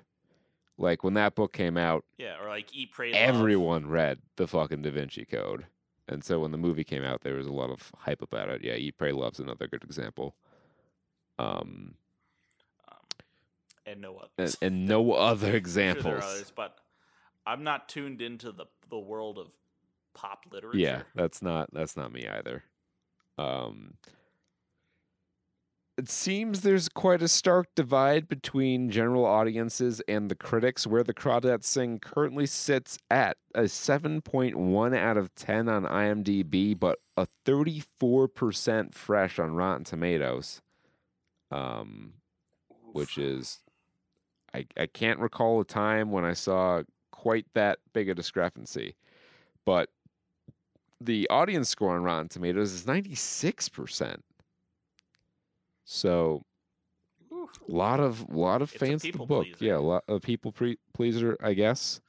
Um, although, as as we found out, not everyone was pleased with this movie. And to get the real scoop No. on what's going down, where the crawdads sing, we gotta go down to where the crawdads don't dare venture, and that's the IMDb user review section, um, where we will That's kick right. things off with I'm a Jamal White. I am Jamal White. He has a 10 out of 10 review. Best movie of 2022. Whoa. Me and five guys and a thousand women enjoyed this on opening weekend. Great book makes for a great movie. A story well told, well acted, well directed. Would recommend to anyone 13 to 99. If you 12 or 100, get the fuck out that theater. Uh, great movie. I editorialized slightly. Two out of four found that helpful. Five guys and a thousand women enjoying the film that way. I said they were some crawdads. Oh, do you want me to catch this Um, first? uh, I I can do it. I got I got. Uh, you were quite pleased about yours, so I'll, go with Jake's typical offering and a one out of ten. Uh, OKKY dash one gives Crawdad where Crawdad saying a one out of ten Okay. submitted July twentieth of this year. Man hater. Warning spoilers. Obviously, the author, Delilah Owens, is a misandrist and dislikes men. She thinks it's acceptable to murder someone because they are male. This is the way society is heading. The movie itself is passable. I find it a bit hard to take that any girl would, any guy would be interested in some marsh girl who has questionable hygiene standards. But of course, she manages to attract the two hottest guys in town. One of those cliche ugly duckling scenarios where the girl only has to remove her glasses, and hey presto, she's exquisite. Oh, look at me. I paint pictures in the marshes and collect shells. Therefore, I'm mysterious. Give me a break. Seven out of twenty-one found that helpful. That's fantastic. I'm, I'm not as practiced in Alex Jones as, as Jake is. I, can't do the the. Oh, I can't get it quite can't right. Quite. it's the globalists. Um, we got we got uh, four out of ten. Four out of ten from R Riley ninety nine forty five. Um, four out of ten. Where the audience barfs. Warning spoilers. Uh, preposterous plot. An abandoned six year old fends for herself in the marsh. Not a single adult comes to check on her or reports her to the, the authority. She grows up to become a famous illustrator. I don't think she ever went to a dentist, yet her pearly white teeth sparkle. Not to mention her shaved legs. I just kept shaking my head all throughout the movie. Kaya, the main character, needed long-term therapy for all the trauma she experienced. Both pa- both parents abandoned her separately.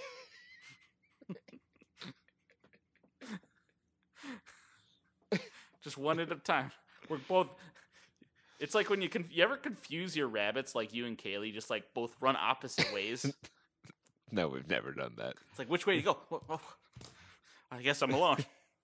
uh, with with a few exceptions, the acting was abysmal. I already mentioned the plot.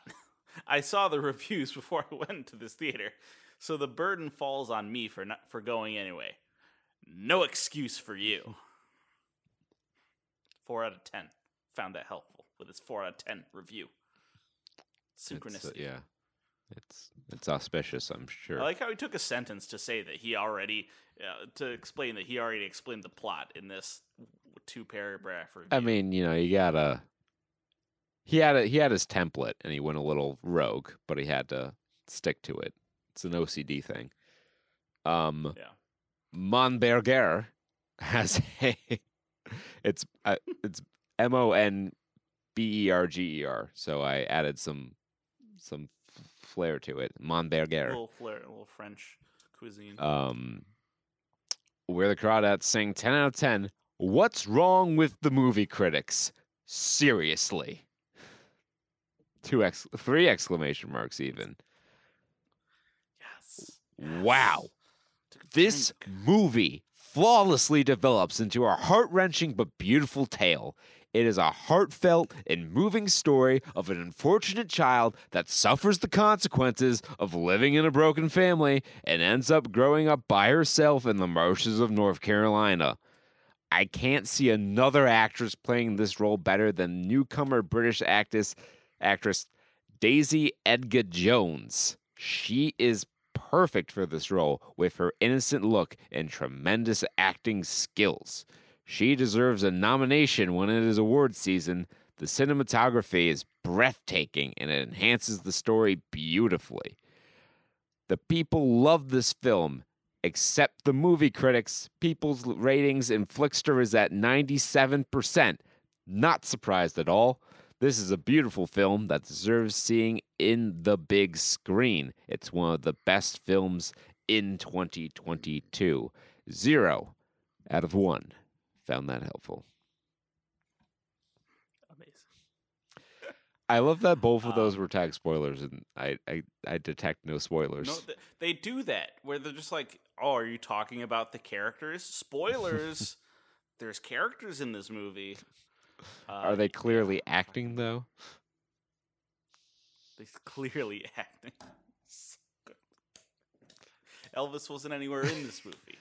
Um, so coming off the back of our Jurassic World Dominion review, my the comments on that one, and how everyone felt about the Spinosaurus. So much love for the Spinosaurus. It was So much.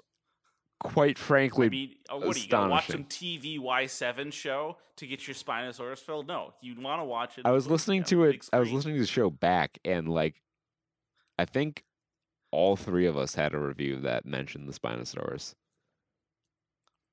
I guess it was. I guess it was super popular.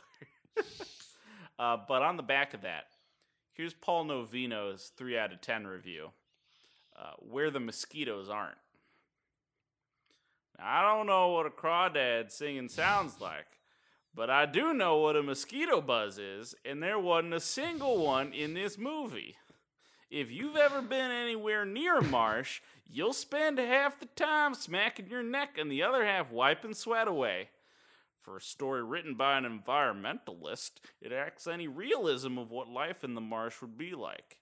Kaya is perfectly clean throughout, perfectly attractive, and none of her appearance reads as though she's some dirty town outcast. What hair product is she using? Because her hair is perfect. The premise is also a huge pill to swallow. There is no reason for anyone to dislike her. She's polite, highly intelligent, clean, and beautiful. Even more, she's white. This is in contrast to the black family that she befriends. The intent here seems, seems so clearly to be hey, they understand her because she's an outcast. And yet, it just doesn't hold water. Kaya doesn't have any qualities that would make it reasonable for her to be so hated. It's the plot that demands it. This is worsened by the ending, wherein the message of her being this unjustly accused, hated little girl doesn't work. Because she is, in the end, everything the town said she is. 7 out of 13. Pick that one mostly because of the I mean, you know, he's not wrong.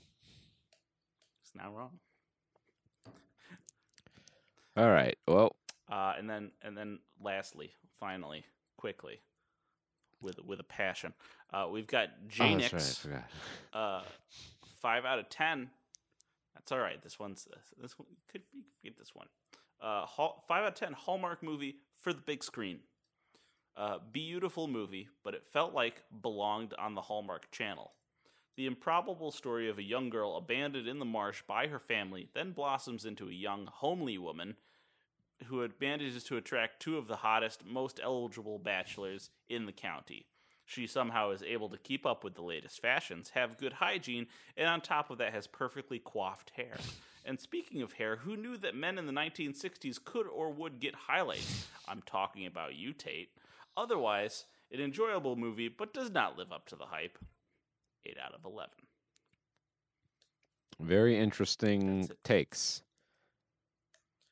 Everyone's everyone's dunking on this movie cuz cuz they didn't cuz they didn't make her a dirty marsh. girl. Yeah. I mean, there are other criticisms, but that that seems to be a repeated one for sure.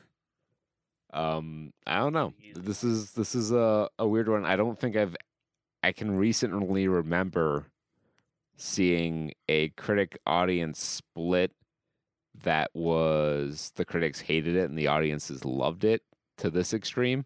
We've seen it the other way where the critics loved it but the audiences hated it to an extreme. Mhm. But um What's uh what's what was the split on Ghostbusters? Because I feel like the the Dum Dum movie heads really like that one. Ghostbusters 2016. To be um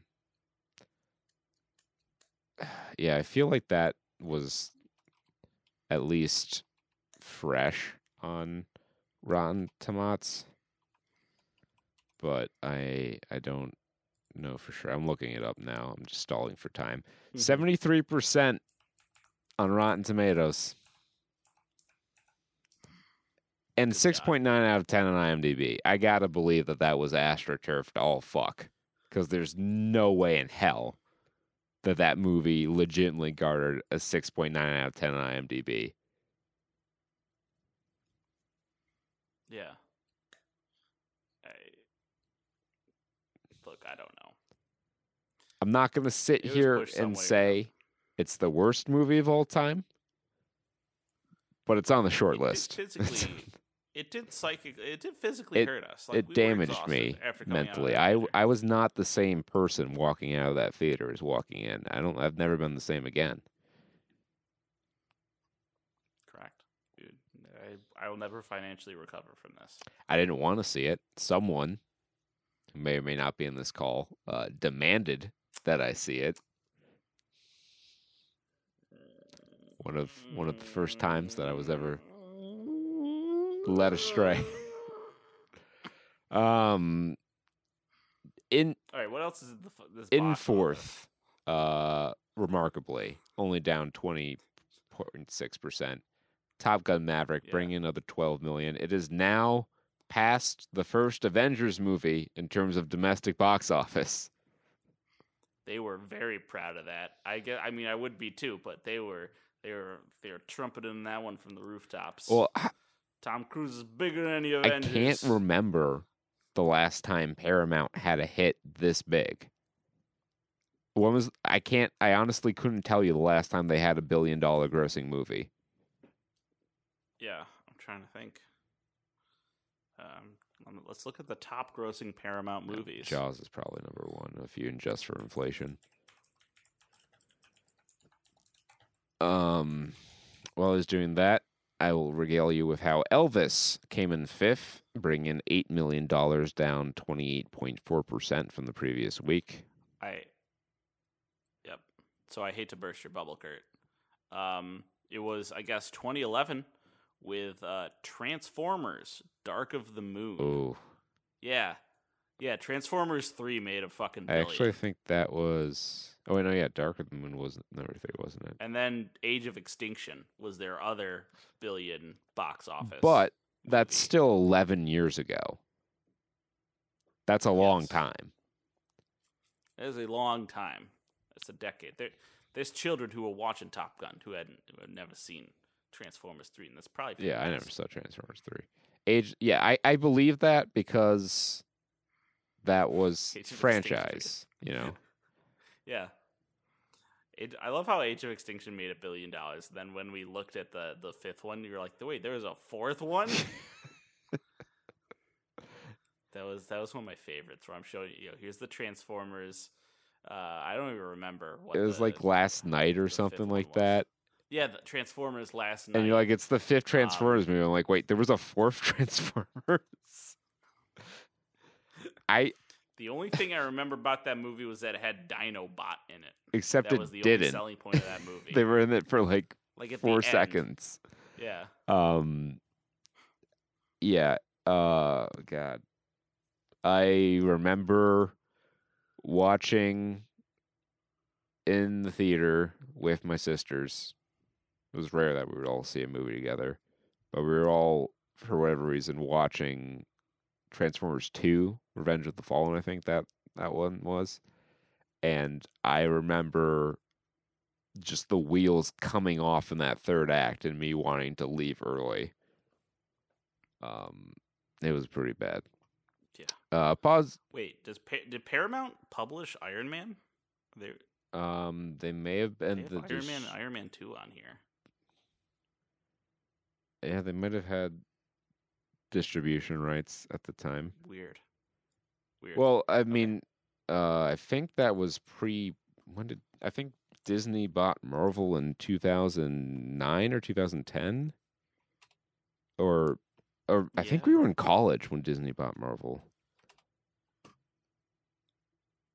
Oh, 2009. Okay, so yeah, the first Iron Man. I mean, it makes sense that it would have been put out under Paramount. Um, and then Paramount, as part of that deal, probably had sequel rights. Mhm. Iron Man has been out. It came out 14 years ago. Don't say things like that to me, Peter. I find it very upsetting. That's stinky. That's stinky poo poo. I. That means oh fuck! Next year they're gonna do like a 15th anniversary thing.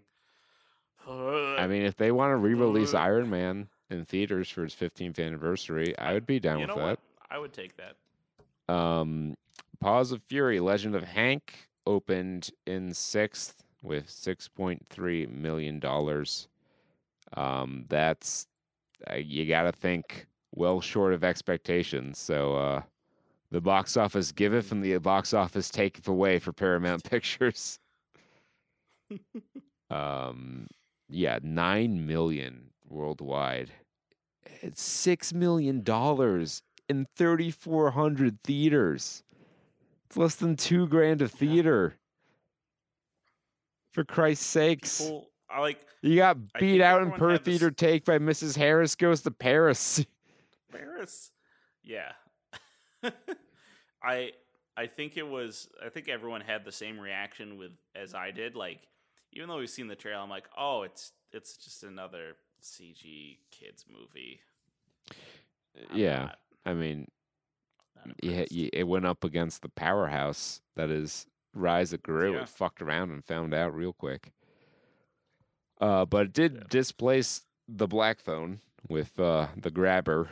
That was down 31%, good enough for $5.3 million in its fourth week for Universal Pictures. It's brought in $117 million worldwide. So uh, you got to assume that's a highly profitable movie for Universal.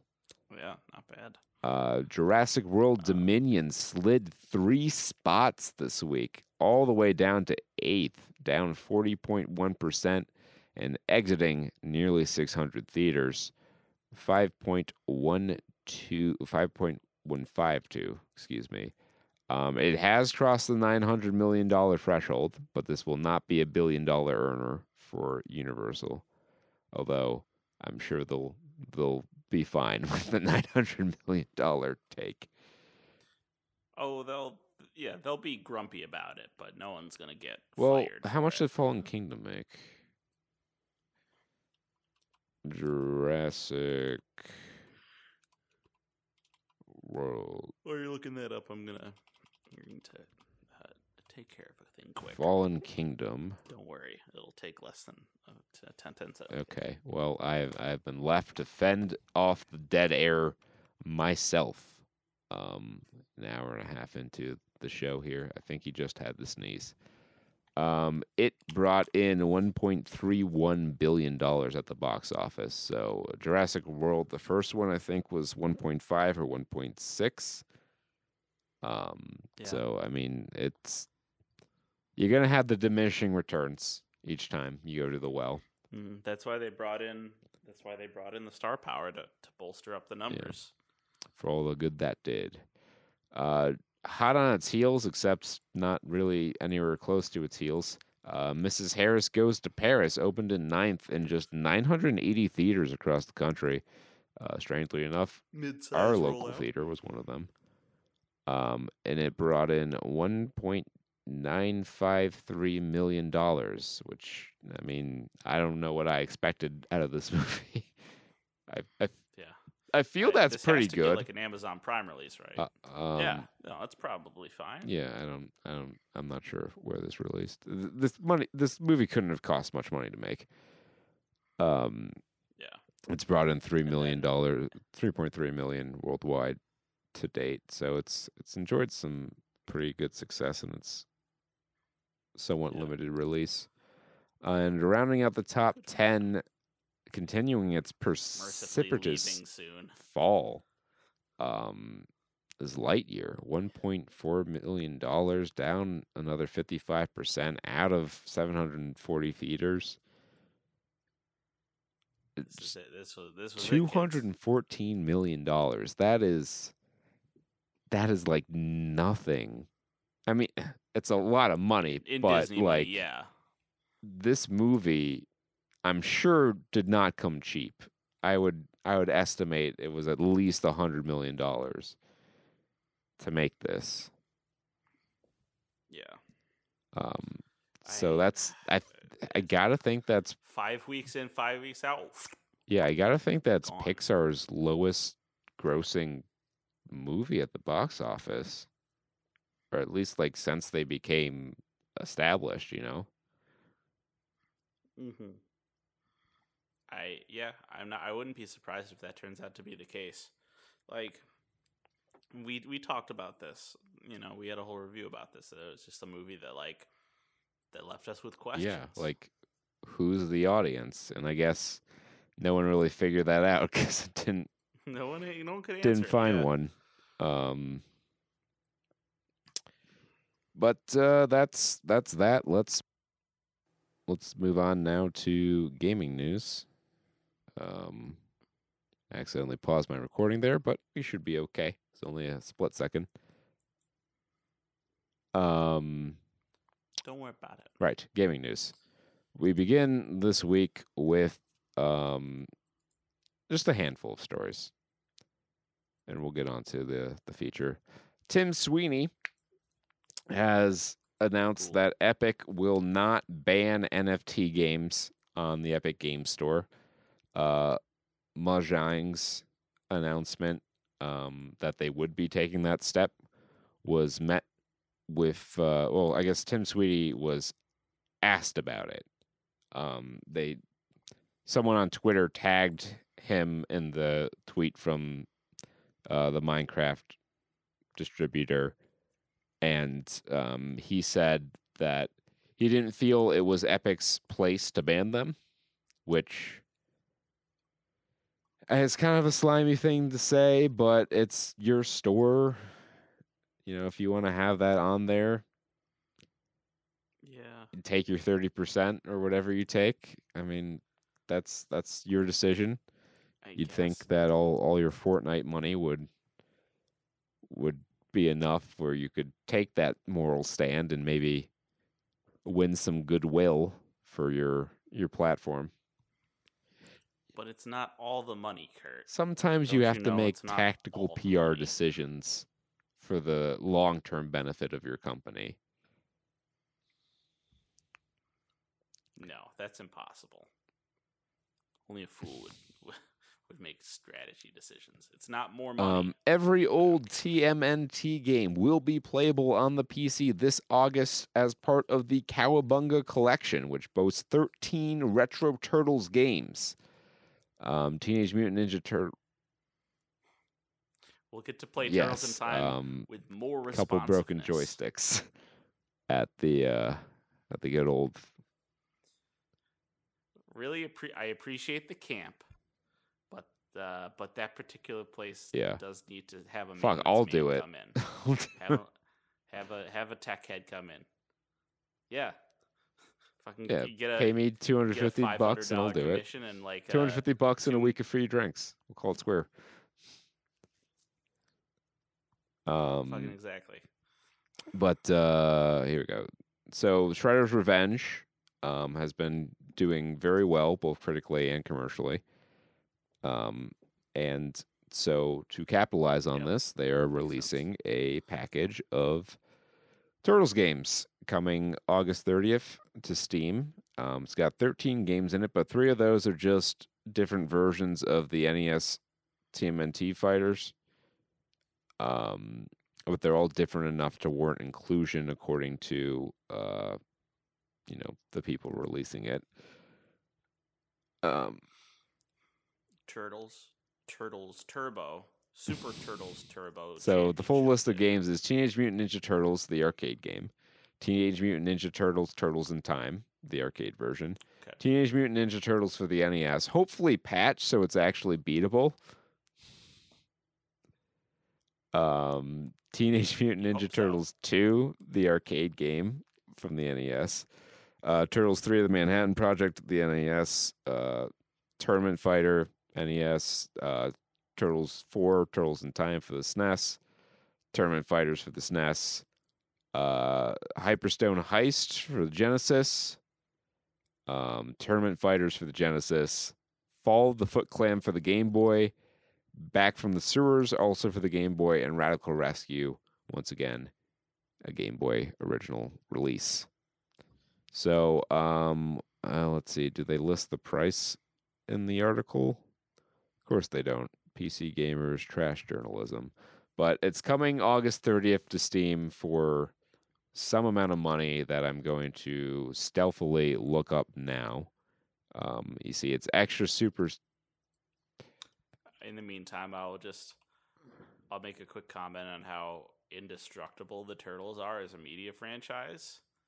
Um, because they've been going strong since the 80s on really really just they're living the that 80s 90s dream of franchise rights where they just they're just kind of on everything but they're not at the at the heights of popularity where they start getting into controversial territory like i i've never heard a controversial turtles take like you know or a turtles controversy but you still get to buy you st- probably still Well, kids I mean, they keep it fresh. They put out a new Turtles ca- or the turtle cartoon mask. every few years. It seems. There's there's one for each generation. Like there's the original one, which was kind of late '80s, early '90s, and then there was the uh, the more yeah the 03 more edgy reboot 2003 that we grew up on, and then there was uh, the Nickelodeon one, um, and I'm The sure there's been another one since then. Um, but they and then you had the in between that you had that that CG indie Turtles movie that came out, and then you had the the Michael Bay abominations. Yep. Um, and during Yeah.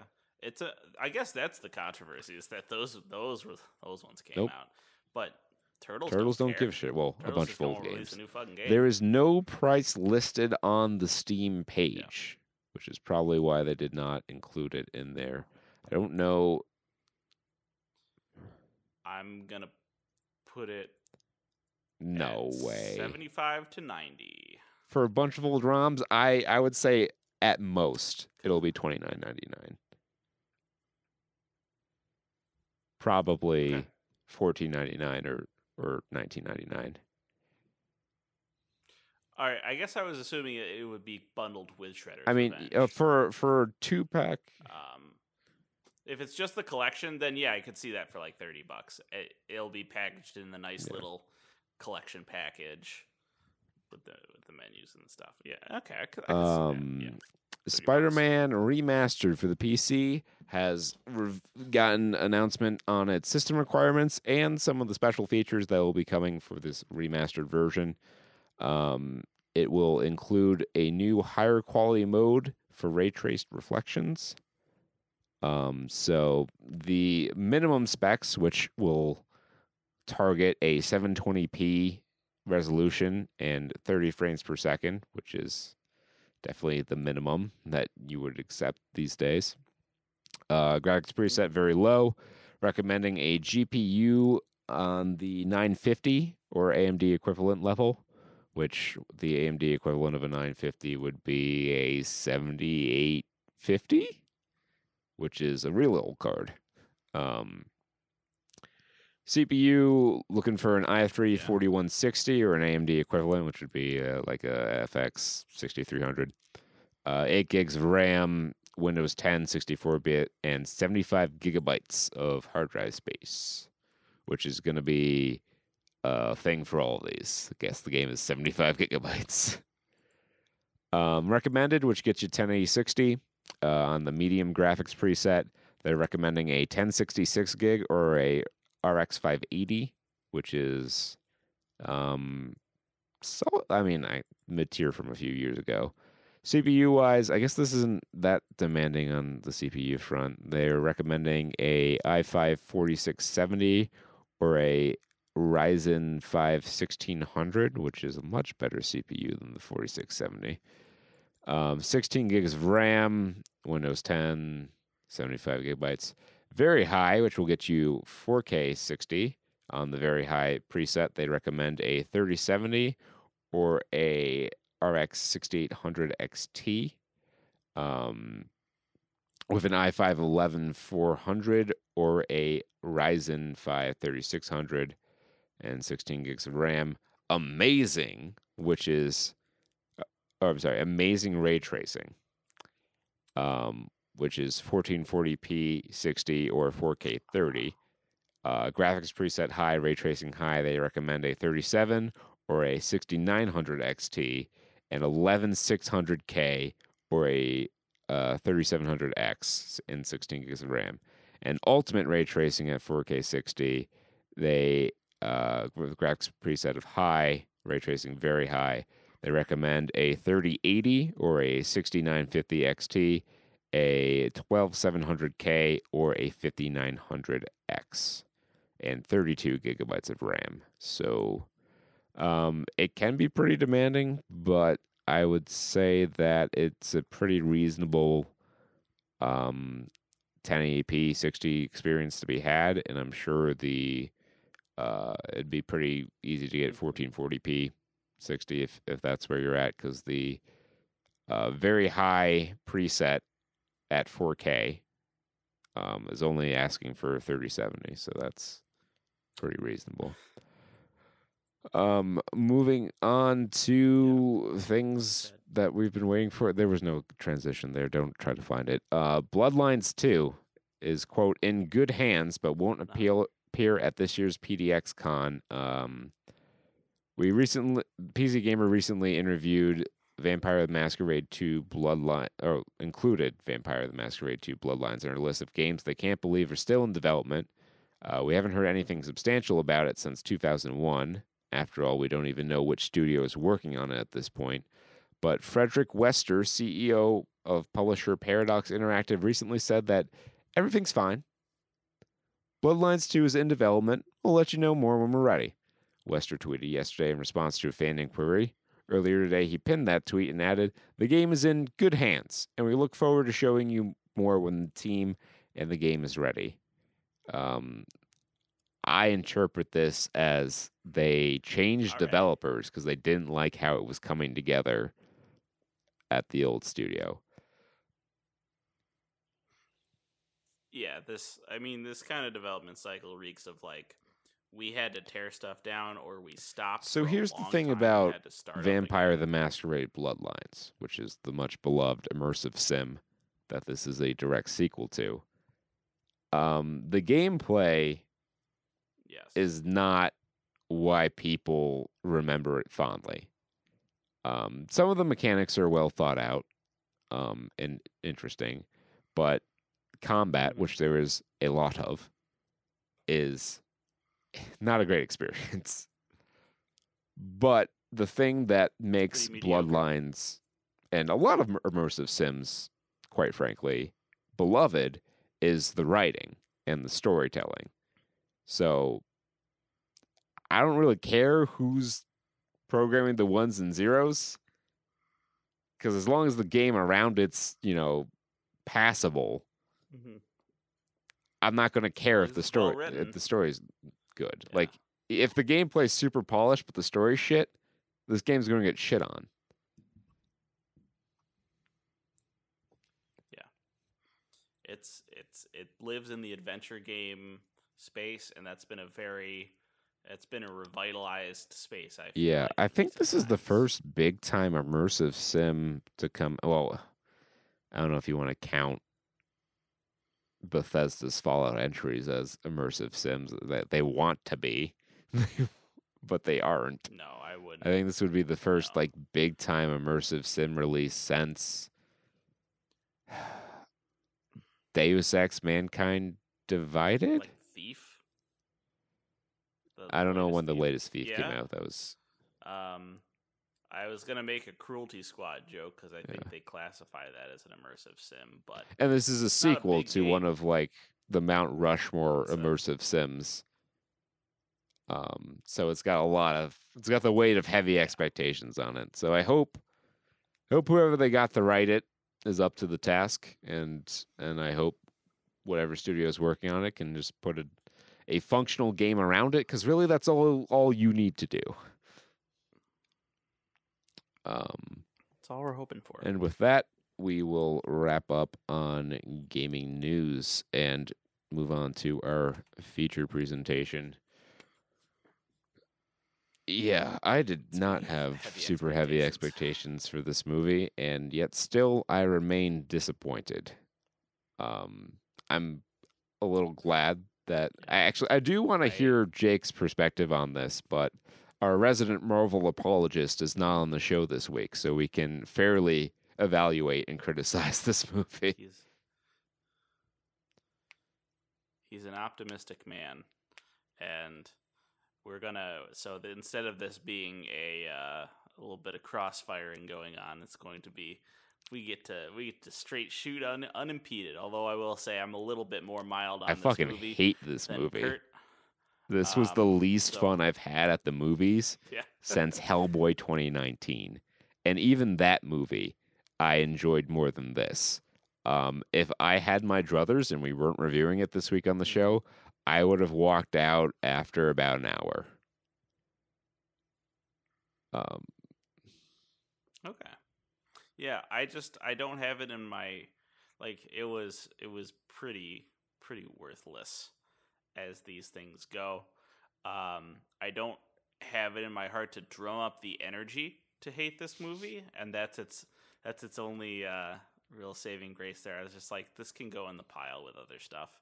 Um, this, uh, I think, to me, this represents all the the piecemeal pitfalls of other Marvel movies combined into one. it's like it's the Voltron, except it's the holes that the It's lions just the left leftover behind parts. when they jump out into space. yeah. Um. Taika. So, Taika Waititi Yeah. is all over this. Um.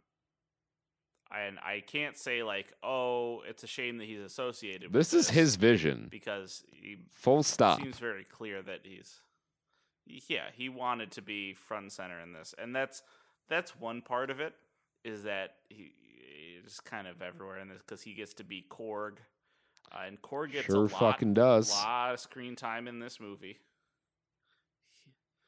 um you get taika waititi big big flashing letters at in the beginning and at the end definitely in the end credits um, and it is it is definitely his style of, of filmmaking.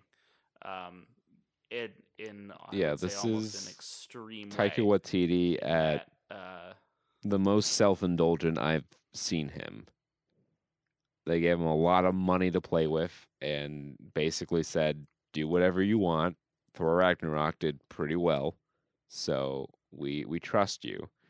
And he went overboard with it. Uh, Taika Waititi has done some really good comedy in the past. I love what we do in the shadows. Um, we love. but yeah, yeah, but Jojo Rabbit was enjoy a was a pretty good Rabbit. Movie. thought it was Uh, the humor in it was a little hit or miss for me.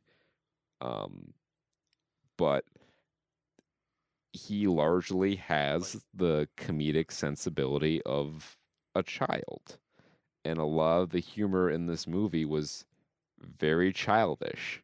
It it felt like something that I don't know a fourteen year old kid might write. Um, Yeah, it's um, it's it's weird because uh, in a different context. So in the in the context of James Gunn, when the, this kind of st- when the Guardians of the Galaxy started, where they were like, let's have space be kind of like a a weird. Co- it's the comedy zone. Space is the place where you have the the comedy, the upbeat kind of silly adventures. And Guardians was kind of uh, criticized for this too, sometimes to a lesser extent, where it would have a serious moment and then undercut the tension with a joke.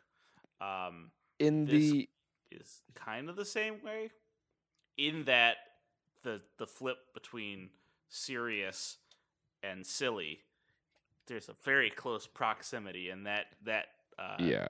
in defense of well guardians um it was very consistent in when it would undercut and it wasn't all the time.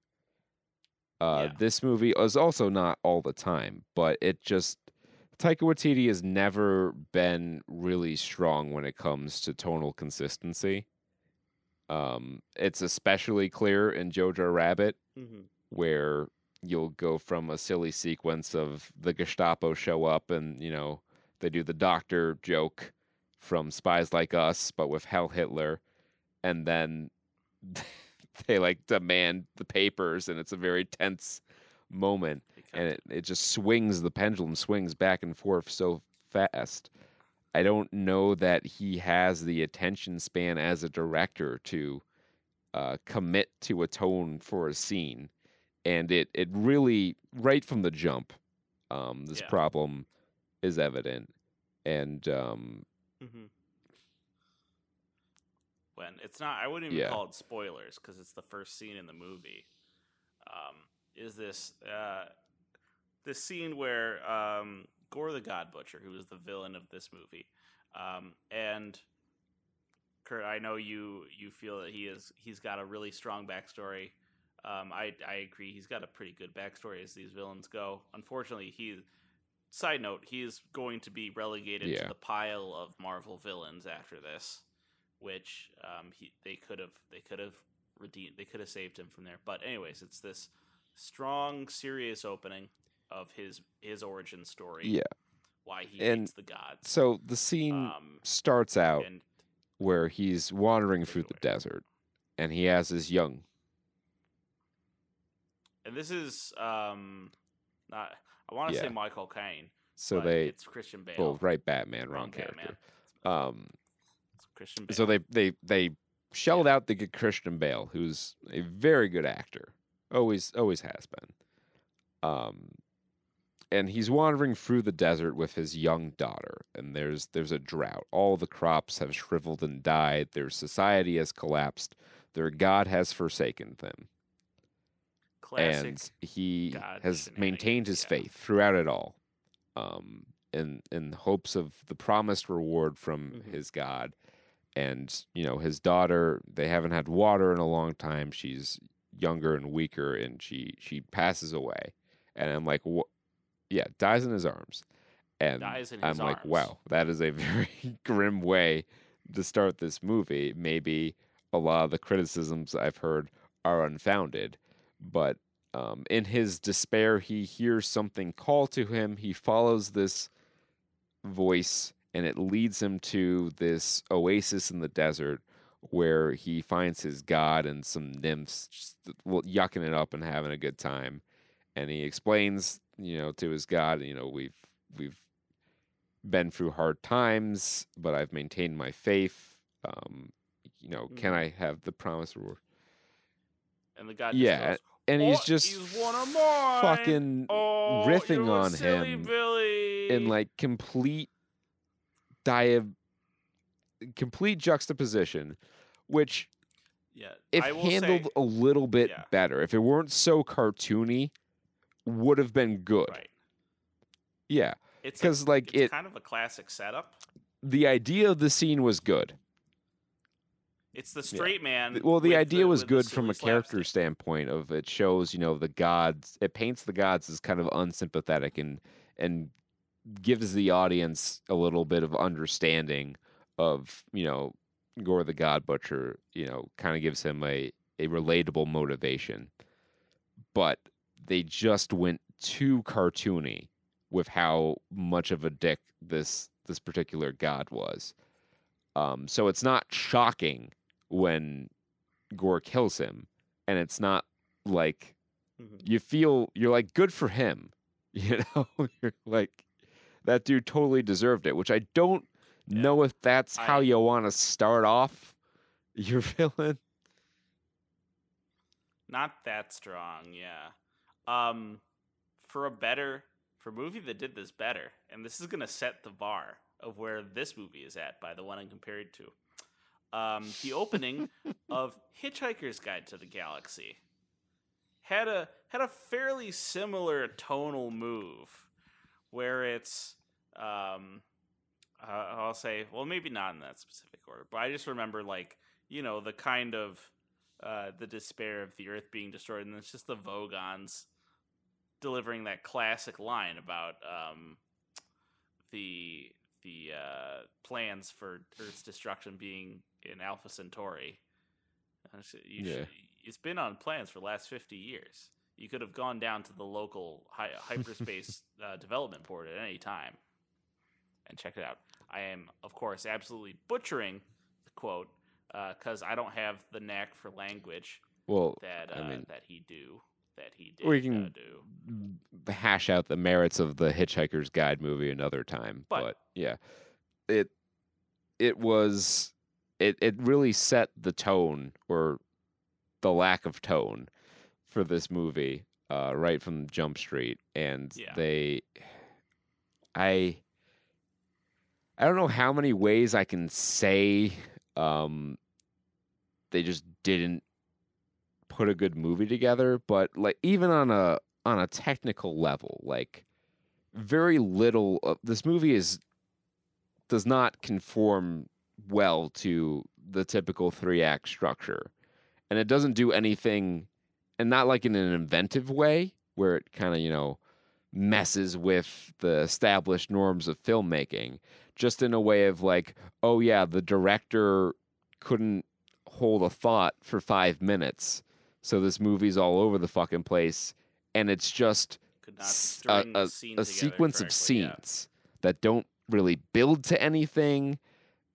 There's never really established stakes. I mean, they they pay lip service to stakes, but they do nothing to like convey the gravity of these stakes. Like the the price of failure is never like demonstrated adequately. So you you never really worry for the characters and the the tone overall is so silly and you know the largely the the triad of heroes is never challenged in any way. hmm No, not on either either the Yeah. personal nor the superhero level, um, because they wanted to. You know, this is the it's the kind of storytelling that these movies are, where you have the the big bombastic superhero arc, and then you have the understated, you know, uh, personal arc, which is supposed to be like related Mhm. you know, like metaphorically related to each other, um, thematically linked, if you will. Um, so neither of them work, uh, and kind of one to the detriment of the other. Um, so there's there's a lot there. Well, I'll I'm gonna do what's I'm calling an anti spoiler, because if you're like me, if you're like me when you watch the trailer, then you need to see you need to hear what we have to say before you watch the movie. Um, because so when I saw the trailer, there's this like cute little montage of all these kind of adventures he goes on, this quick flash of a bunch of different stuff that he was doing. I'm like, oh, okay, these are gonna be like this is gonna be like a big montage, or it's gonna be scenes in the movie. These are gonna be things that I can expect to see at different points in the movie. And what it turns out is uh, these are all part of a 30 second montage that Korg narrates over while uh, it just goes by in a flash. And I'm like, oh, okay, all those really inventive set pieces and scenes, the scenery, um, just kind of get brushed off so we can have this we nice, need we need more nice Korg. mediocre plot. Taika Waititi isn't in the movie enough.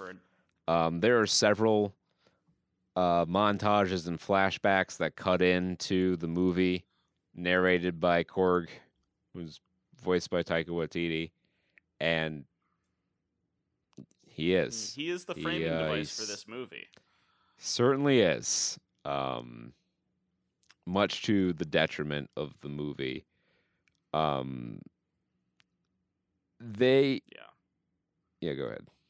Uh, so yeah, so I was I don't know, like I, I kind of want to get into like just spoilers in the fact that we're going to talk about this movie, but um, like just the the cinematography is It's unexceptional. The workmanlike. I the don't know, it's- it's not inspired. CGI is the CGI really bad. Like last gen. Marvel TV show quality, if that. Like I I rarely notice Yeah, really bad CG like I, I rarely comment on CGI because CGI generally these days is to a point where even lower budget movies can do a pretty convincing job where it doesn't take you out of the movie going experience.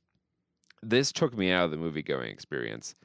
I I've not in recent times seen such obvious indications that this was just filmed in front of a huge green screen in several locations. Yeah. There's.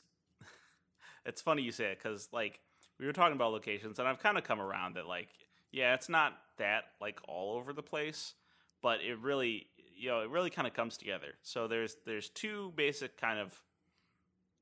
I'll, I'll call them locations, but you know, one of them is a bunch of one of them is the green screen in which you portray random shit in space, anywhere, everywhere, whatever the fuck.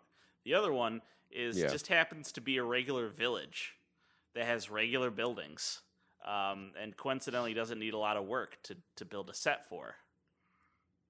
And that you also don't need to film your green screen because they never do any superhero stuff in there, except like I think maybe one scene. It all just it's all just the regular human level stuff that they do in this regular human town. Uh, Um, I guess before we get guy. into spoilers to talk about certain plot details, which also, um, in addition to the fault, the technical faults of this film, there are many story points that are either bad or don't make fucking sense. yeah. Um, There's yeah, some badly written stuff that just Um, my don't. Um, waste your time. Um, if you if you're interested in Yeah. seeing it, you're not Um, if Doctor Strange and the Multiverse of Madness is any indication, you will have to wait at most six more weeks before it's on Disney Plus. Save your money, wait for it to go on Disney Plus, so that way you aren't inconvenienced with having to leave a location and go to a secondary location when you no longer wish to watch this movie. You can Never simply turn off your television or To, switch to a different app and spend your time more profitably. yeah. Um. Yeah, you're gonna miss like what two minor characters or the entire canonical Uh, uh, consequence maybe? of this movie.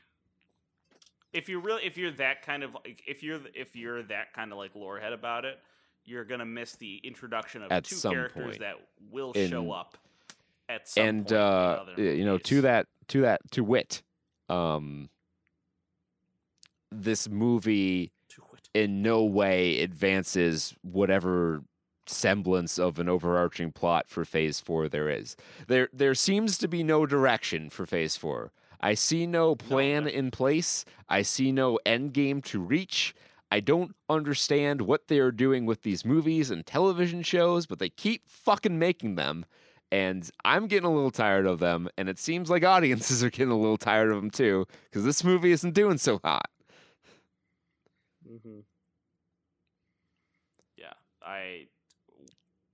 They're they're currently they're currently slipping down. They're in, they're getting into a spiral here, and they're gonna have to pull themselves out with something strong. I really don't know if it's gonna be Black I, Panther. I 2. really fucking don't hope think it's gonna they figure movie. something out or pull the plug while people still remember the MCU fondly. Because regardless of your opinion on their their place in, in cinema as like art, you have to admit that the first, you know, the Infinity Saga was a very important age in the movie industry, and they accomplished something very special that will likely never be replicated, even by themselves. Yes. Yeah. Yeah. Um, All right, leave- spoiler talk. Leave while you're ahead. All right. It's spoiler time. Um.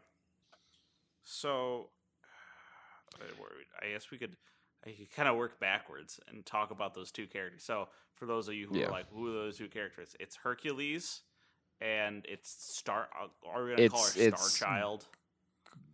Gorr's Does um, she have a character? In daughter? Comics, I'm sure. I guess I don't know if she has a comic counterpart. Um, uh, all I the the reason she's in here is that a child actor costs less money than Natalie Portman. Um,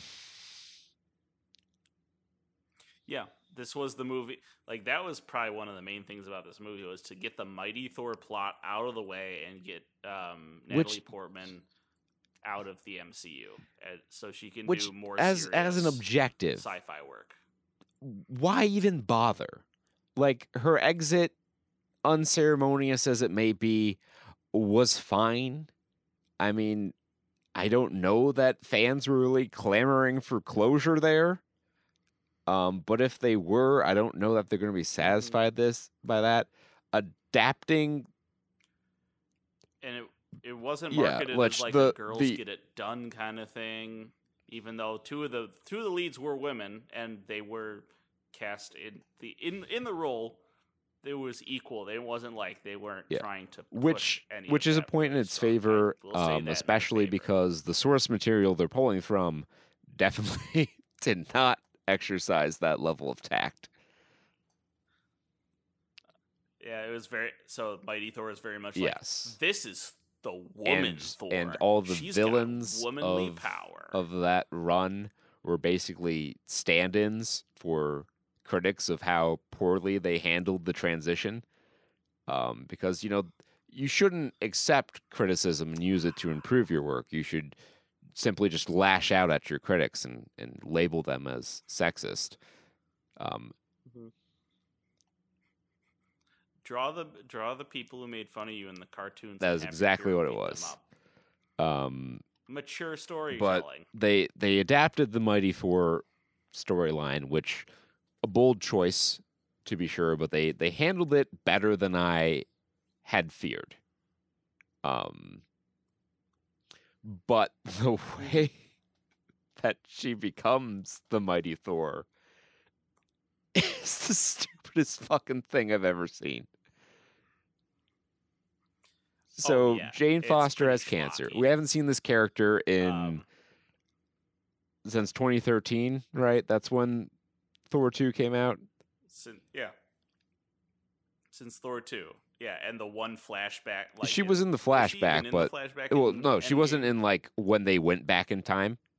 She only appeared in flashbacks. They did not hire Natalie Portman for that. So after whatever Okay. years of negotiations they've they've done with Natalie Portman, they got her to come back with whatever promise or whatever big Brinks truck of money. Taika Waititi, of course, being the prescient director that he is, didn't realize that Natalie Portman was in Star Wars. I gotta hope he Uh, was I fucking with her. Just a fun, it's a fun tidbit to throw in there. I, I really want to believe. Yeah, after this, I'm not so With sure. this movie, but they, they bring her back just to say, "Oh, she has cancer."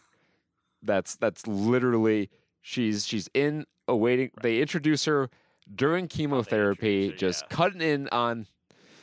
Oh, no, no, it's even better. It's even better because it's the end of the Gorr the God Killer thing, and it pans down as she pans down Yeah. from the top of the screen in the MRI chamber, and we're like, no, you it don't. was it was don't bad. make like that was the first groan of many that this movie elicited to me. Peter will testify. I actually groaned several times.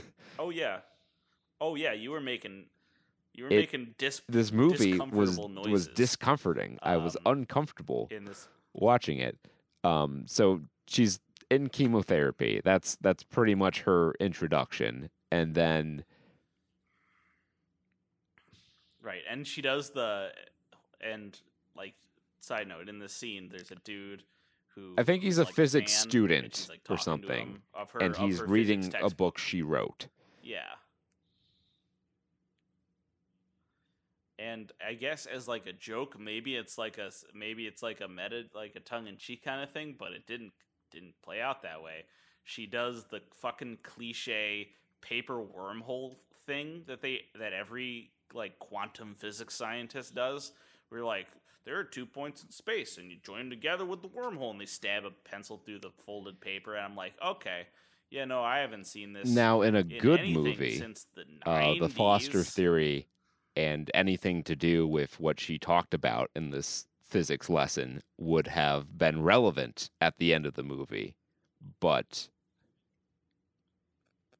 right or relevant to her experience like again i didn't see thor 2 so i i'm i have to take it on a very optimistic note that she learned the foster theory from her experiences with this space viking and like oh here's how to do yeah, wormhole travel because i went through the Or something like one that. time you know maybe that's yeah but and then uh, just Kat have written her Dennings is back from from WandaVision. Um, she she knows that yep she has cancer, and I guess she's the only one who knows. And then the other physicist from Thor and the first Avengers movie is is reading her test results. I guess because I guess he's also a physician, her physician. I don't know. Um, Yeah. So so And this already is like like in in maybe 10 minutes into the movie and i have i've complained this much about this sort of thing and i'm going to skip ahead here um I'll, I'll skip the part where yeah. she no, just fucking We'll turns we'll to a stack if of we have to norse mythology books and decides oh yeah That she just Mjolnir, that's the answer. So she goes to New Asgard, Yeah. great health. Well, cuz cuz it literally said in one passage of the of the book, which was a translation which was Yeah. a reading by a scholar, you know, It says- it Stamina, said- oh, it says great health. and Now, they show the right, yeah, no, paragraph, this is my and it's best very clear because you know it's a movie theater. The screen's fifty feet tall. You can read more than one line of text. Um, you can see the great health, but Taika Waititi, visionary director that he is, really wanted to hammer home the great health point. So they cut again to a close up of just the words great health. And then she fucks off to New Asgard and no no one recognizes her. where we get to see Oh my yeah, god. where we get to see this cringe-inducing like I on per again I'm again he's like I he tried to do it as like an on purpose thing but he it's it's It gone was- past that it went past It went on too long. just- it hurt for real Um, yeah, Uh, it's a it's a re it's a stage reenactment of the Yeah. events of Thor Ragnarok, uh, featuring cameos from Matt Damon and Melissa McCarthy.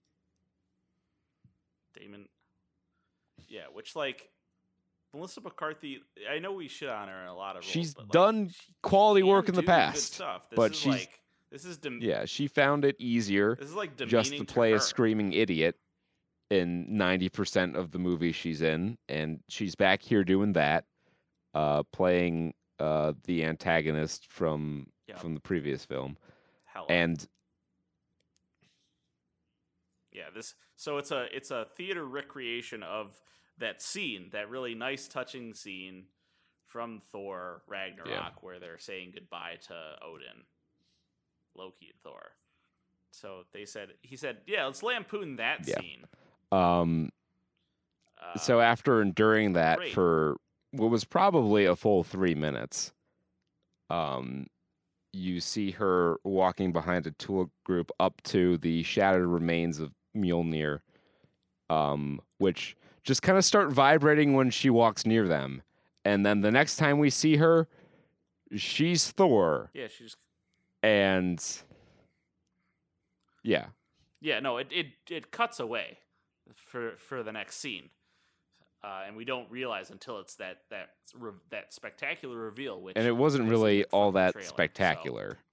Um, in fact, any sort of like dramatic nature of it was undercut severely Oh, yeah, no, because you see Mjolnir flying around and Thor in the middle of battle where you know the safety of the town is at stake. Uh, he stops. Take right because Gorr comes to to, draw Thor out take- and take Thor. the children, as it turns out. Um, so he's fighting these shadow monsters, Thor is, and he sees Mjolnir floating around, and he stops what he's doing. And he's like, "Oh, is that my hammer?" And he starts following it around, trying to Oh. fucking talk to the. Thor talks to his weapons too fucking much in this movie. Yeah. All right. So there, yeah, there's a weird subplot that like that the weapons are like weird metaphors for like his girl. They're supposed to take the place like symbolically of like girlfriends in this movie, which makes it weird at the end when the kid uses uses Stormbreaker. That just hit me weird on a on a on a subtextual level. I'm like, no, no. The if you've been sweet talking these weapons all day, don't maybe don't let I the kid believe handle the it. intention Don't, don't give it to the kid. was please. that it was a metaphor. Mjolnir was a metaphor for Jane, his relationship with Jane, and how he he needed to let go of that. yes, Um, but he doesn't do that because he wields Mjolnir at the end of the movie, which is just back together for no reason, no explanation given, no explanation needed. But yeah, he's falling around the hammer and he traces it back to Jane, who can do this neat little party trick where she can have the hammer split into pieces again and grape shot for 900 and She's got a fucking buckshot. She's got the reconstitute itself again. No explanation given, none needed. Um, and then they just fucking do a rom com with superheroes for the next 35 minutes, and it's not particularly romantic or Oh. funny. Oh, so yeah. So two things. I I guess there's the explanations like since it was in pieces and it was never reforged, just kind of holding itself together through whatever magic. But why didn't it it's still a little reform weird and vague. before? But to highlight what like, you said about surely Thor has been in proximity to the hammer since it got cracked. Like it, it's true. just one of those things that got pulled out of someone's asshole somewhere. Right, and that was, and to be fair, yeah, to to to add to your point there, that was like the whole point of Ragnarok was that when Hela broke Mjolnir, Yeah, it broke and he couldn't use but it. we saw very Um, early on how how highly yeah, no, Mr. Waititi regards Ragnarok. Which is again his own fucking what, bro. What, you all right, man? You all right? But anyways, um, yeah. So to highlight the the uh, this rom com, so directly after Gorr the God Butcher steals the town's children, everyone is in a panic. Everyone is like looking for their kids. In the scene is dark, like as dark as the camera is right now. It's like late evening. The shadows are long. The the like the mood of the scene is like somber almost like and like a little bit of desperation. And then thor's just like oh hey it's been so long. I haven't seen you. How's your sex life? If tommy That wiseau was sense. thor in this Yeah. movie this could have been great. It would have made thor sense. Um so yeah they have a weird like a weird awkward conversation about like how Yeah. thor just totally isn't over jane um as like in this scene where it's like dark and somber and i'm like please Well, move and this they were like- the this is the and there were like shot. fucking many times where just from a technical film perspective it was the wrong shot like jane is explaining something to to thor and the camera's on thor listening Mhm. pushing in on like his on his face. It's not even like in a way where it's like where it's trying to imply that like oh he's not listening to what she says. He's just happy to hear her voice again, and he's just like he's off in his own world. No. it was not that. It was definitely not that. Um, and it was, just not the only shot. one in the movie It was just the wrong shot. um yeah so the the the whole third act is is a a mess um basically the yeah the shadow realm They go to they. Oh, we we haven't fucking the said it yet. fucking They have to go to shadow the realm Shadow they actually Realm. called it that And then they have to go fucking visit. And to visit there, they have to take a stop Yeah. at Omnipotent City. Fuck, I wish I had my pile of cans. Which I want my that pile whole of aluminum omnipotent cans. city thing was a waste of fucking time Absolutely. it furthered the plot Uh, because, none Like, I guess the point was like, no, it was to introduce the lightning, the lightning bolt, which they didn't even like, Zeus's hype lightning up. bolt, They're just yeah. like, oh, he has the lightning bolt. It's the lightning bolt. Um, and then it's just treated like a normal weapon. Like it doesn't have a cool. Like I guess there's one scene Which he the end, uses, which is like- its own fucking can of worms, right? When, Yeah. When when Thor raises his army, to say about that um, but they don't explain it. They don't hype it up, being like, you know, the only thing Thor says is like, "Oh, Zeus, he's like my favorite hero, and that's like his cool weapon." I'm like, "All right, what does it do?" and though? like it Like, what it felt do, like that was And they so don't say. one of the reviews I read it in advance of this movie compared it to Batman and Robin, which I don't think is completely unfair. And one of the ways that it reminded me of Batman and Robin was with this Thunderbolt, which mm. I could it just strikes me as another accessory to give the Thor Love and Thunder action figure. Um just like the the silver Yeah. costumes at the end of Batman this and Robin feels- were just another toy that Mattel could sell. Mhm. We're gonna have the Zeus Funko Pop. Um, yeah, the merchandising in this movie is is oof, it's they they did not try to hide. Uh, they're like when the queen when the king of Asgard is like she's Yeah. doing a literal Old Spice commercial, and they did do an advertising campaign with Old Spice, and I'm like, oh, this is like I'm getting like it hit me like a Dunkaccino. Don't mind if I me do. don't mind if I do. And all of Asgard is like, you know, like, oh, oh no, they had to sell out and sell all these luxury cruises and theme park esque rides to make do. We won't do that in real life. Disney's Disney Sweden or Disney Norway isn't totally gonna fucking make a cruise destination stop in the Ad- new in Asgard their resort. new yeah. Asgard tourist Um, village. No sir. so there's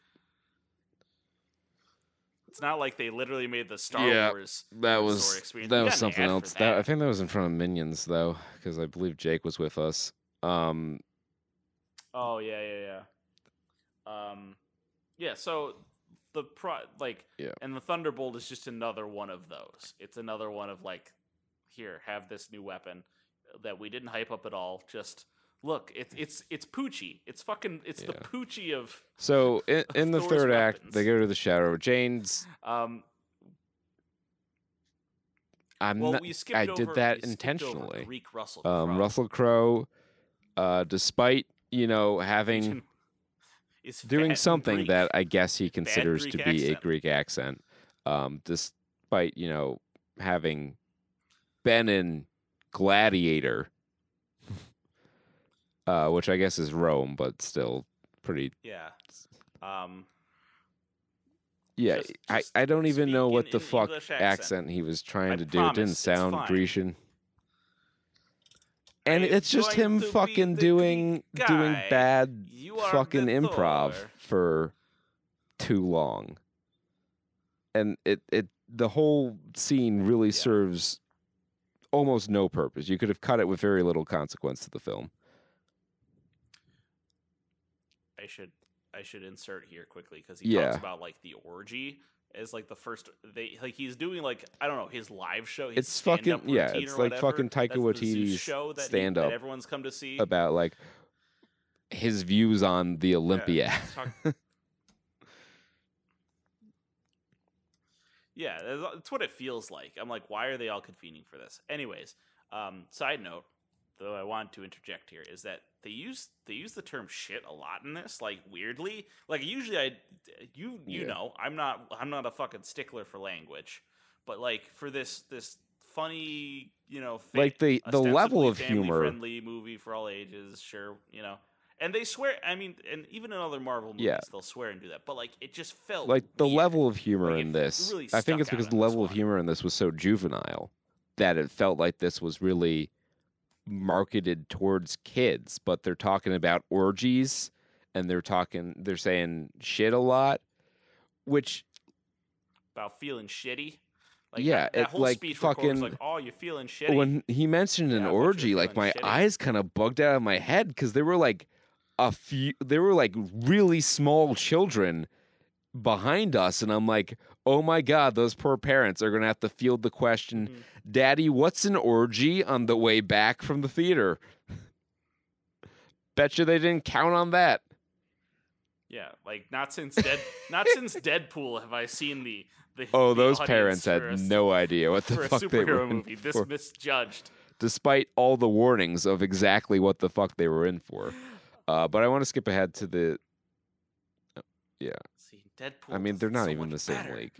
I want so to I want to start start Um, getting towards the end here because yeah, no. nothing nothing important happens in this movie at all. let's- so let's we'll just we'll just skip to the end where uh No, he Thor checks in with the kids. He remember the kids are in no, they they have to make sure the kids are in no peril because he gets to check in on them with like little check-ins so that they can have their child actors you know get to be in the movie with Yeah. with Chris Hemsworth. He's Thor. He's a big actor. It's like yay, and they get to have their one big Yeah. kid scene. Uh, which we'll talk about in a second. so they But they they no go this to the shadow realm. They they make their way there. which is oh all right so first they they knock into the planet it's funny because it's a small planet but also screaming goats we didn't mention the screaming goats there are two goats remember that one like joke from like 2011 where like the goat screamed and that was kind of funny what if those were I have heard though that for the screaming goats movie? are technically in Norse mythology. Um I'm sure, like, I because they're mean, a they real thing, and did. goats probably existed in the Northlands. So, I'm, yeah, I'm sure they're in there. But it's, it's, it is Nyan Cat level humor to have the And they come in on the big rainbow so many times in to this the movie. tiny planet. Uh, It, yeah, it's bad. But anyway, they the Valkyrie Korg's face Okay. and the the Thor's. Yeah. Oh yeah. He gets blown up, but his face stays. Yeah, on, it so he was like, keep talking. When keep when talking, he got hit by Taika Zeus, which I'm sure the reaction that he thought he was going to listen is like, "Oh no, Korg." My reaction was, "Please be dead."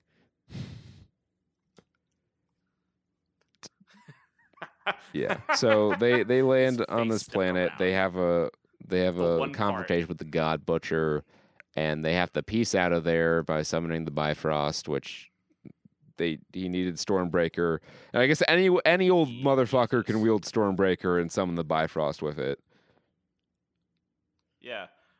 And and you know, and it's not like they don't immediately undercut it when Thor learns that he can he doesn't even learn. He just knows Yeah. that he could also teleport with the lightning bolt. In a very cool scene that just he just pulls out of his ass. Like I like how the lightning bolt teleportation works, where he's like in the circle and he goes swoosh.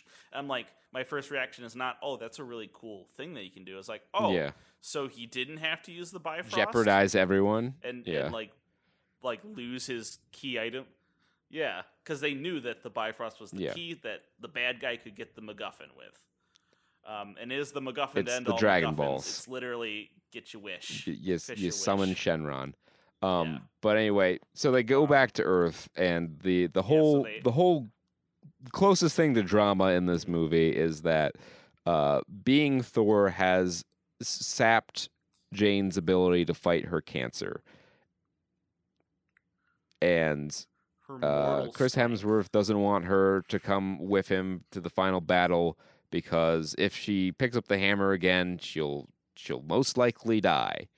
And of course, she ends up having to pick up the hammer again, but not before Thor, God of Thunder, superhero, Slayer of Thanos, um, recruits an army of child soldiers.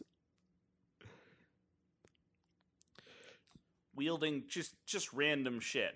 What I assume the direct, what I assume they did, they made they made the effects team cut out random styrofoam shapes. They had to take their time to cut to make these styrofoam play weapons out of random shaped pieces, so that these kids could have a scene where Thor says, Yeah, you have apparently can just grant people the power of Thor, and, and he, supercharges. you know, uh, why he didn't do this in the first battle in New Asgard. I mean, maybe it's a, a power of the lightning bolt, but then again, how does he know how to do this? he he just could pull that out of his ass. Again, another thing Yeah. about the lightning bolt that might be cool if you introduced it right. Um, but yeah, no, the the Kotor fan and both of us cringed because you know battle meditation turned the tide of the galaxy. Uh, all by yeah, like if he could have done have that a shit nice the whole time, Um, um, when Thanos attacked, when that army showed up, you think maybe that would have been the time to pull out that party trick? Yeah, like the fucking remember that whole portals fight? Like I like there's no scene where he just goes to the Wakandans and he's like, "Hey, Yeah, Wakandans, like fucking superpowers." Yeah, gotta hope that's a lightning bolt thing, but then again, you maybe should have introduced that it could do that at some point. You had an opportunity to do so. But predictably, And it's a- no. Yeah, the Uh, kids have a fight scene, the and kids the, have a it's fight the- scene. the- I think I'm convinced the whole reason they did is so they could have the joke shot where the girl with her stuffed rabbit is shooting lasers out of the eyes of the stuffed rabbit.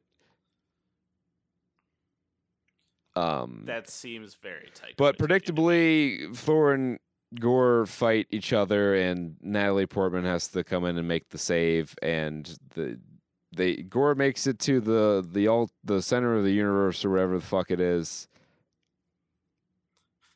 which looks a little too much like Galactus. I was confused when I first saw it. I was like, "This can't, this can't be Galactus, right? Please don't make this." And mercifully, I don't Probably think he, not. I'd I don't say think that's a pretty safe knew bet. about Galactus. Um, but he makes it there, and um, so rather than that. Stopping the enfeebled Gorr from making his wish and wishing to cure Jane's cancer or something sensical like that that would be in line with the character's motivations.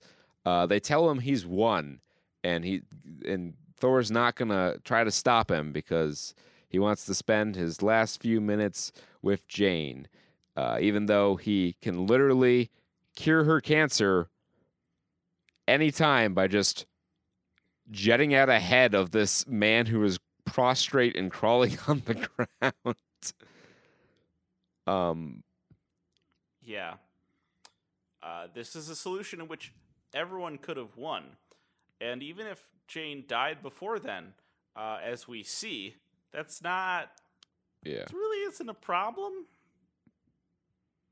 Because what he says, I mean, he, he gives Gorr the fucking, he, he lets Gorr be the, usually it's stupid baby face, but this is a stupid Marvel villain right here, where he's like, hey, hey, Gorr, maybe like wish for your kid back instead of being all vengeant and Gorr looks over like he's never fucking thought of it before. I guess you could you could eh, you could say that Yeah. the Necrosword was corrupting him in his mind.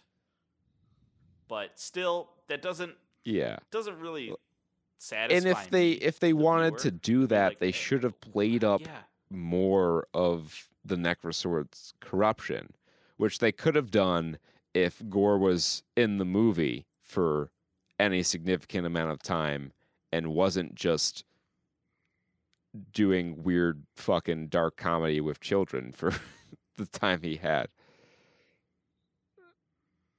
Oh yeah. What the fuck was that scene where he's like, "Oh, I'm gonna rip the snake's head off"? Didn't need to be there. Didn't make What? sense. Um, but anyway, he wishes for his daughter back, Take it out. and he Take dies, and Tune Thor movie, raises the daughter as his own, and they Thor's- do the hokey yeah, comedy, and the movie mercifully ends. And after sitting through some credits, there's a scene where Herc- uh, Zeus is briefing Hercules, who I believe is played by Roy Kent from Ted Lasso, um, on his mission to take down Thor. So if they make another Thor movie, I don't know how many movies Chris Hemsworth has left on his contract. Hopefully he can get out of here soon. Um, but if they ever make a fourth dive, he's Mhm. probably going to be the antagonist of that. Um, just generally an awful movie. Um, I can't. I'm sure there are people who will enjoy it, but I see very little uh, redeeming value in it. Yeah, good actors saddled with a A bad, bad plot script, yeah. and hokey comedy that And doesn't land. poor direct really just poor direction on a technical level which is not something i had on my thor love and thunder bingo card Right? and the- it's, it's uh, obviously mm. such a stylized movie. anything there are a lot of criticisms you can level theory. against taika waititi and you've seen me level several of them on this program or heard me i guess as it were but the criticism that he is a poor technical filmmaker is not one of them because i mean he's not exceptional but he's never done anything Well, he doesn't put himself in a situation where he has to direct these highly technical movies. Like think about his hit, his hits. and like What We Do it was Shadows. Made was like a it was made well for the mockumentary style effects. like it you know it it fit the esthetic Mhm. That's I get the feeling that that's what he's comfortable with, and saddling him with the green screen monstrosity that is a, mo- a modern Marvel movie. Um, I don't think he maybe well um but like Jojo Rabbit there was nothing technically wrong with that this is really the first one where it was like unforced errors obvious unforced errors um but you know that Yeah. don't bother um you've heard us us rant on it for long enough Yeah, that's gonna gonna be a wrap on episode not missing 234 of the Saturn Studs podcast. We'll be back next week, uh, maybe with The Boys season three. That feels well. Um, hmm. I'll have to think because Yeah, I will not? be I've seen it um, out the weekend. I should. I mean, that'd be fine to record Thursday, but mhm. We could also maybe. see Nope. um, That's also in the. we'll uh, we'll figure it out. I'll see how many episodes of The Boys there are, and if I can. Oh, I can. Yeah, yeah. The Boys season three. I can fit Uh, that in. No problem. Um. So until next time, be well, stay safe, and party like it's 1995. Bye bye now. Peace. Bye bye.